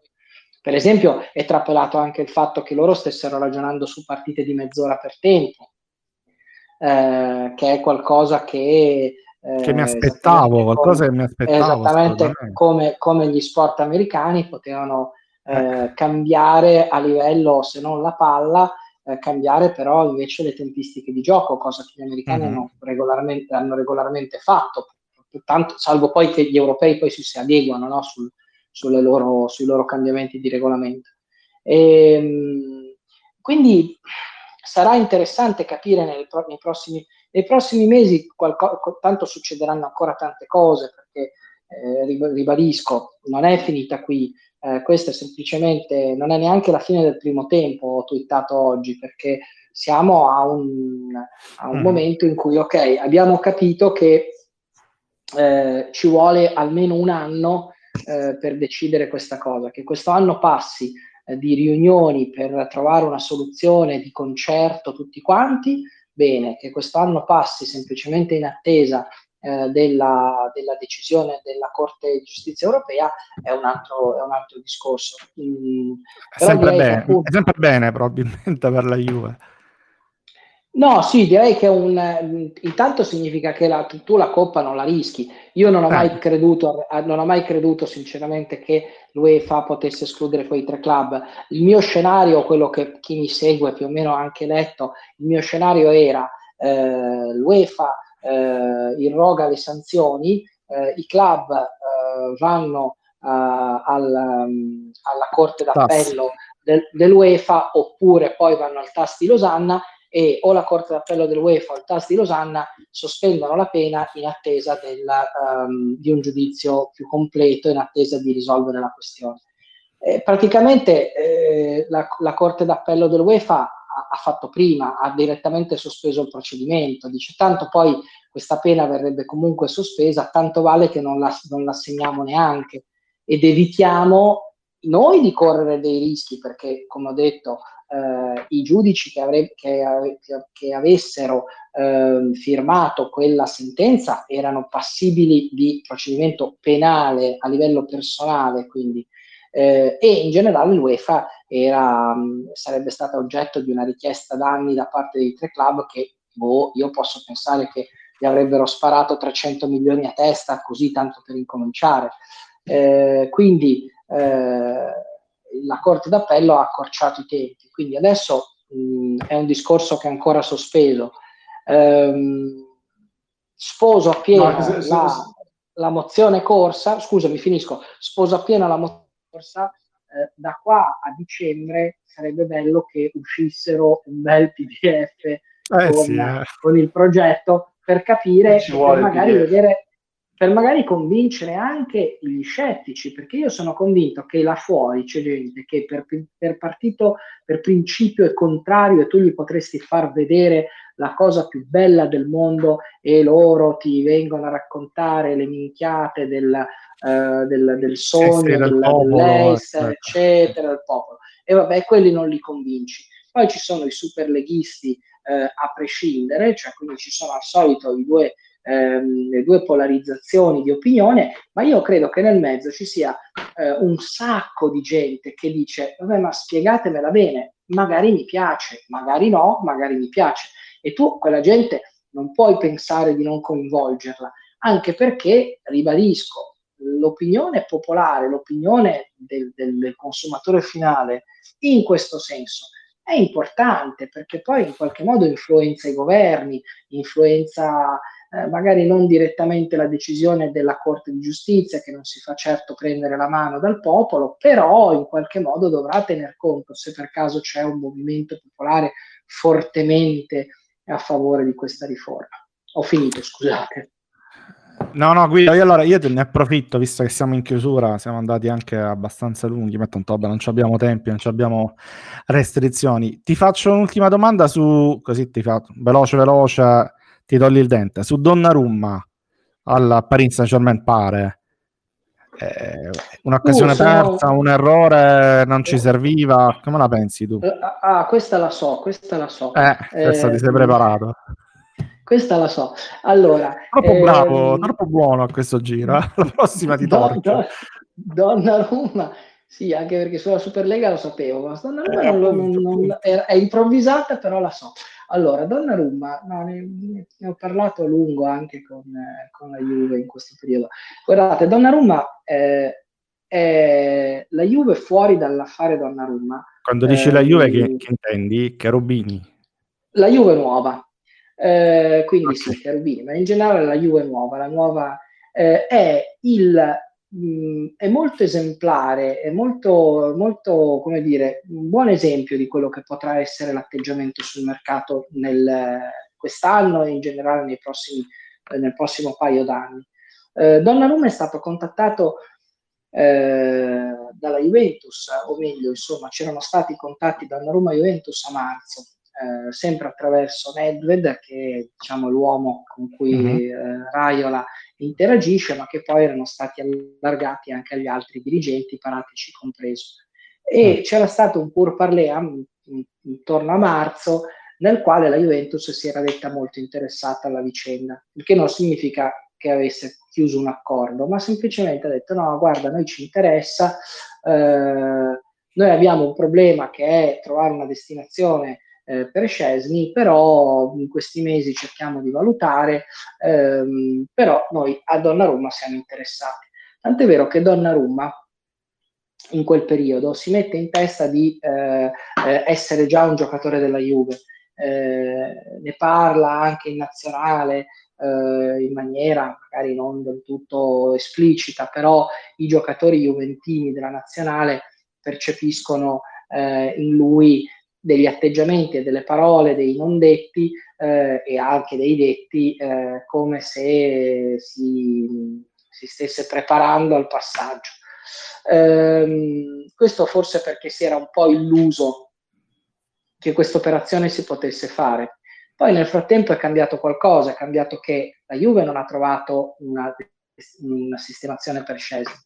Eh, la Juve ha cambiato il direttore sportivo eh, e quindi la Juve, mh, diciamo che tra la fine di aprile e i primi di maggio si è completamente sfilata dall'operazione, rimanendo per carità a guardarla perché se per caso le cifre fossero diminuite in casa, era, era, era lì vigile, però era di fatto ormai fuori, aveva chiarito con Raiola che non avrebbe fatto nessun tipo di rilancio e non avrebbe fatto nessun tipo di assalto per Donnarumma. Questo perché?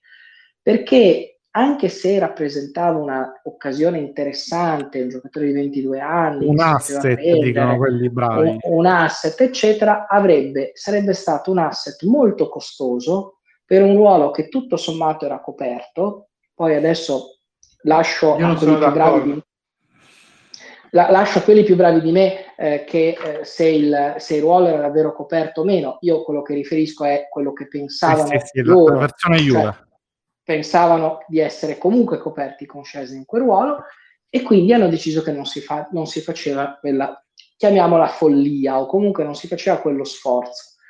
Cosa significa? Significa che ehm, la Juve non, eh, secondo me, cercherà nei prossimi, eh, nei prossimi anni, a partire da quest'estate, a flettere un po' la curva dei costi che si è eh, innalzata negli ultimi tempi ehm, e eh, cercherà di eh, farlo eh, per esempio eh, acquistando giocatori eh, giovani con ingaggi un po' più bassi, cercherà di riuscire a vendere i giocatori con gli ingaggi più alti, ma non è facile perché poi comunque questi ingaggi hanno sempre una coda negativa per il bilancio, perché parliamoci chiaro, un giocatore come Ramsey è difficile, è difficile vendere. Però questa, questa, questa, idea della Juve, scusa se, cioè questa idea della Dimmi. Juve è in, cioè di puntare sui giovani, eccetera, e, e prendi Allegri? Cioè io, io vedo che, cioè, da quello che mi dici, da quello che ci, ci riporti, io vedo un po' di confusione alla Juventus. Eh, poi non so, eh, io, non, Guarda, io questi discorsi non mi convincono dal punto di vista del campo tecnico. No? Eh, eh, cioè, rinunciare so. a Donnarumma per me è una cagata, cioè, punto. Cioè, se tu, però, perché Donnarumma, però... perché se tu sei convinto che Scesni sia un portiere, perché Scesni ha 30 anni, del 90, cioè 31, 31. anni. 31. Cioè 31 anni, quindi mh, mm, cioè, non è che sono tutti buffon eh, che arrivano a 40 anni e sono super esplosivi ancora oggi, l'abbiamo visto quest'anno, eh, perché eh, cioè Buffon è una, una, perdita grossa secondo me della, per la Juve, mh, tecnica anche, ancora. Vabbè, ma è una mia opinione. No, ma mi trovi, eh, però su Donnarumma, su Donnarumma non, cioè, non si può dire, cioè, per me tecnicamente c'è uno che da prendere a zero un portiere così di 22 anni non, non si può non no, prendere. No, soprattutto se ce l'hai già, tra, vabbè, a zero, a, zero a parametro Vabbè, non è a zero, eh beh, però, no, perché, allora, il costo eh, perché se no ti costa, il cartellino ti costa 100 questo, cioè 60, no, 60. So, però, cioè. però, il costo dell'operazione Donnarumma è un costo di, in questo momento, l'operazione Donnarumma al Paris Saint-Germain sono 12 milioni netti a stagione per, eh, per 5 stagioni, eh, quindi sono 24 milioni di euro eh, lordi a stagione e quindi non è un costo indifferente, quindi, costa 15 milioni eh, di commissione a Raiola eh, sull'unghia, che di fatto è il costo del cartellino, che lo paghi a Raiola invece che al Milan, e in più al costo di questa operazione tu devi considerare eh, il fatto che Scesni non lo riesci a smaltire eh, e quindi eh, tu Scesni te lo devi tenere a circa 6,5 netti, quindi a 12 lordi, quindi tu hai un costo dei portieri a 12 più 24, 36 milioni all'anno per i cioè prossimi tre anni. praticamente. Eh, eh, ora, eh, io eh, concordo con te tecnicamente su tutto quello che hai detto. Per me Buffon è una perdita spaventosa, per me Scesni eh, è un buon portiere, ma non è un portiere che fa la differenza. Eh, e sono d'accordo che Donnarumma era un'ottima occasione, però non posso non considerare il fatto che eh, la Juve è chiamata a razionalizzare eh, le proprie spese, che eh, eh si pagano probabilmente degli errori commessi eh, negli ultimi anni, eh, si pagano che sono stati commessi e sono stati resi ancora più gravi dalla, dalla pandemia, perché la coazione di alcuni errori di mercato e la pandemia è stata devastante. E che quindi tu adesso non ti possa permettere eh, di fare una scommessa, non una scommessa perché quella Donnarumma non lo possiamo definire una scommessa, ma diciamo non ti posso un investimento. un investimento così forte come Donnarumma è qualcosa alla quale dobbiamo, dobbiamo, eh, do, che dobbiamo prendere in considerazione, poi la possiamo, come giustamente fai tu, giudicare in maniera negativa, alcuni possono giudicarla diversamente, eh, però è un dato di fatto, questa è, sarà la politica che adotteranno. E eh, l'unica cosa con la quale non sono d'accordo con te è il fatto che ci sia incongruenza tra questa politica e la, la, l'ingaggio di Allegri.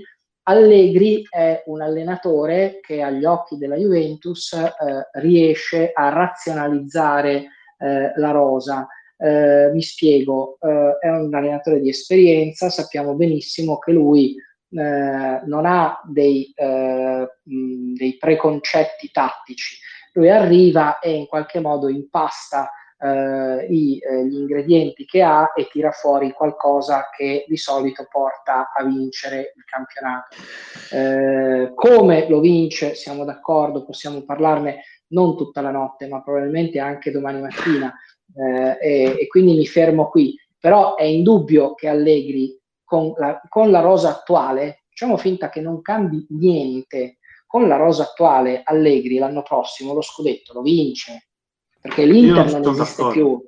Eh, ma l'Inter si è disintegrata, Henry, si è disintegrata. Eh, non è così, Henry è un integralista, è, co- è convinto no, non che, che non basta. No, non sono convinto, io, cioè, io, lo voglio vedere, perché cioè, lo voglio vedere sì, Allegri che vince con, questa, con la rosa di Pirlo, vince lo scudetto contro l'Inter di Conte lo voglio vedere. E voglio vedere che, vince, che Allegri vince lo scudetto ehm, l'anno prossimo con questa rosa qui. Cioè, chiaramente poi non abbiamo visto ancora il mercato, quindi queste cose, le, di queste cose parleremo quando eh, il mercato sarà finito, no? perché oggi è prematuro sì, ma non, secondo non ti aspettare grandi cambiamenti, eh. No, no, no, no, no, no, no, che trolla su Instagram, eh, ce lo dimentichiamo. Ma non lo so, eh, Pogba lo sapete, tanto questa non serve, è sempre la solita questione. Pogba arriva se per caso Cristiano Ronaldo decide di andare al Manchester United, a quel punto tu fai un grande scambio di, di problemi, eh, tra virgolette, ammesso eh, che sì, Cristiano sì. lo sia, ammesso che Cristiano lo sia, dicevo... O che Pogba lo sia, sì. O che Pogba lo sia, diciamo, ma comunque...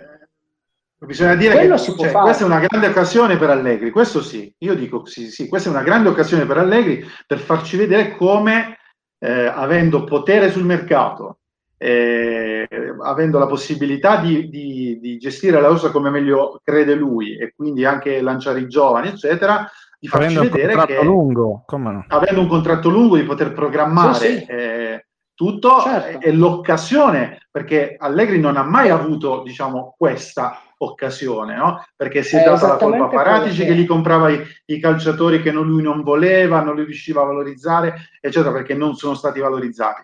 Eh, si è detto che la, ha, ha, sfruttato molto la Juve di Conte, l'impianto di squadra di Conte, eccetera. Oggi deve ricostruire un'identità di squadra. Questa sarà eh, la sua forte. Juve 100%. Questa, questa, è la sua Juve. Eh, questo ci deve far vedere, eh, ma, magari eh, io sono scettico su alcune cose, eh, vabbè, staremo a vedere, chiaramente è la mia opinione personale, però eh, vedremo eh, quale sarà il percorso. È giusto, è giusto che tu lo sia. Giovani, no? Io... Mm. È, è, giusto che tu lo sia perché siamo di fronte a, una, a un cambiamento importante sia dal punto di vista sì. della dirigenza che dal punto di vista tecnico, quindi il tuo scetticismo è assolutamente, eh, è assolutamente licito. Io quello che, quello che è, ed, è, ed è molto interessante secondo me è un tema, è un tema mh, anche giornalisticamente molto intrigante quello che tu hai proposto, cioè il fatto che questa sia una grande sfida per Allegri. L'unica correzione che ti posso fare è che il pieno potere sul mercato in realtà non ce l'ha perché non ha proprio pieno potere.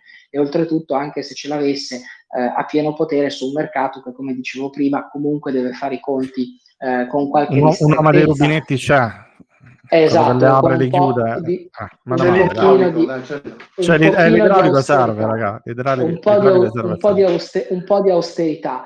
Io, io credo che ehm, eh, io, vedo, io vedo coerenza, poi non lo so, forse sono influenzato dal fatto che spesso ho parlato in queste settimane con Cherubini dell'idea che lui ha avuto nel, eh, nel sponsorizzare, ma tanto non aveva bisogno di sponsorizzarlo perché Agnelli aveva già deciso che sarebbe tornato Allegri da tempo. Ehm, eh, però forse i ragionamenti che mi fa Cherubini eh, Cherubini vede molta coerenza nel, nel progetto eh, che loro stanno avviando di, eh, ripeto, mh, attenzione, attenzione ai costi eh, con la presenza di Allegri.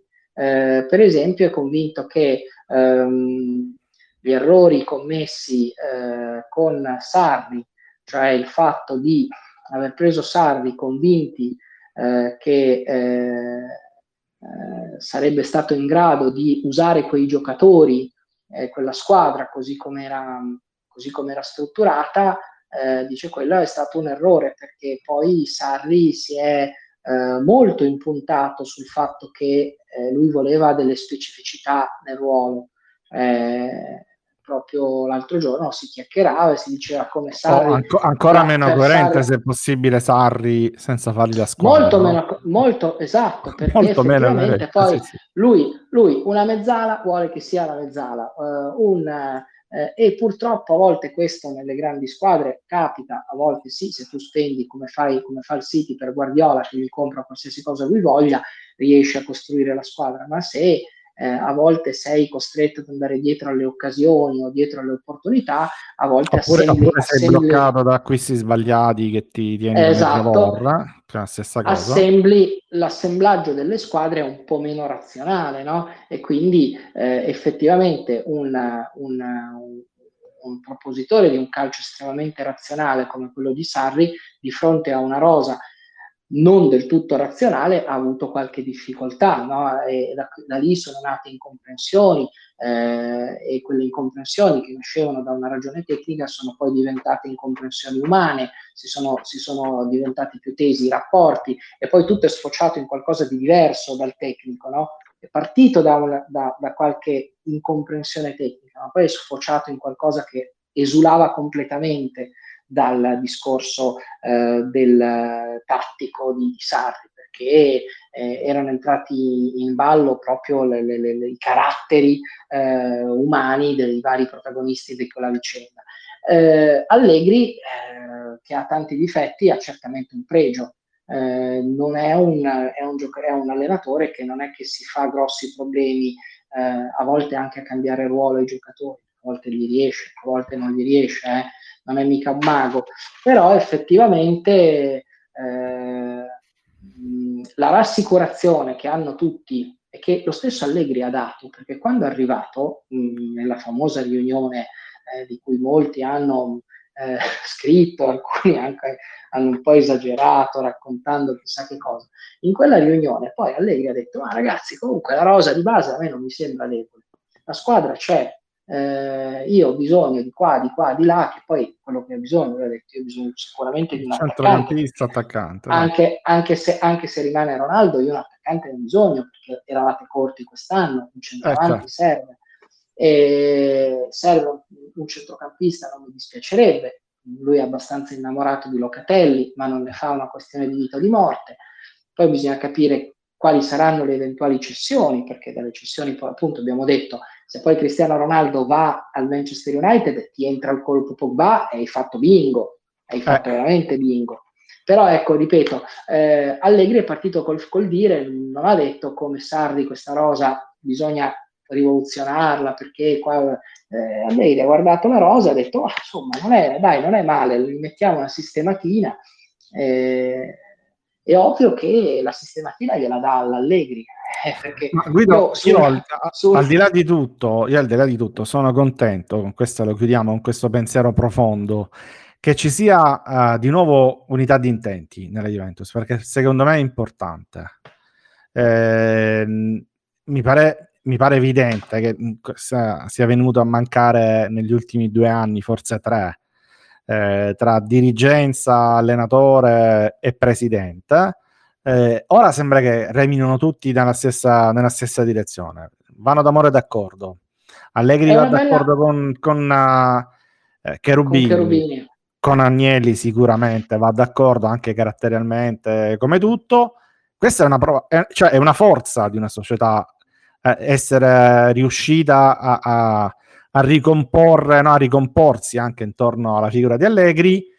Eh, dopodiché poi ovviamente anche per Allegri verrà il discorso che abbiamo fatto sempre con tutti, poi eh, verrà c'è misurato stato... sui risultati, no? sulla base dei risultati che, che, che otterrà. Come tutti, come chiunque, eh, c'è certo. stato un certo ri- riallineamento, però esatto. io la, il concetto di Henry me lo rubo perché nei prossimi giorni farò, bel, farò due, due, belle pagine sulle sfide di Allegri perché mi sembra un'intuizione eh, molto corretta della situazione.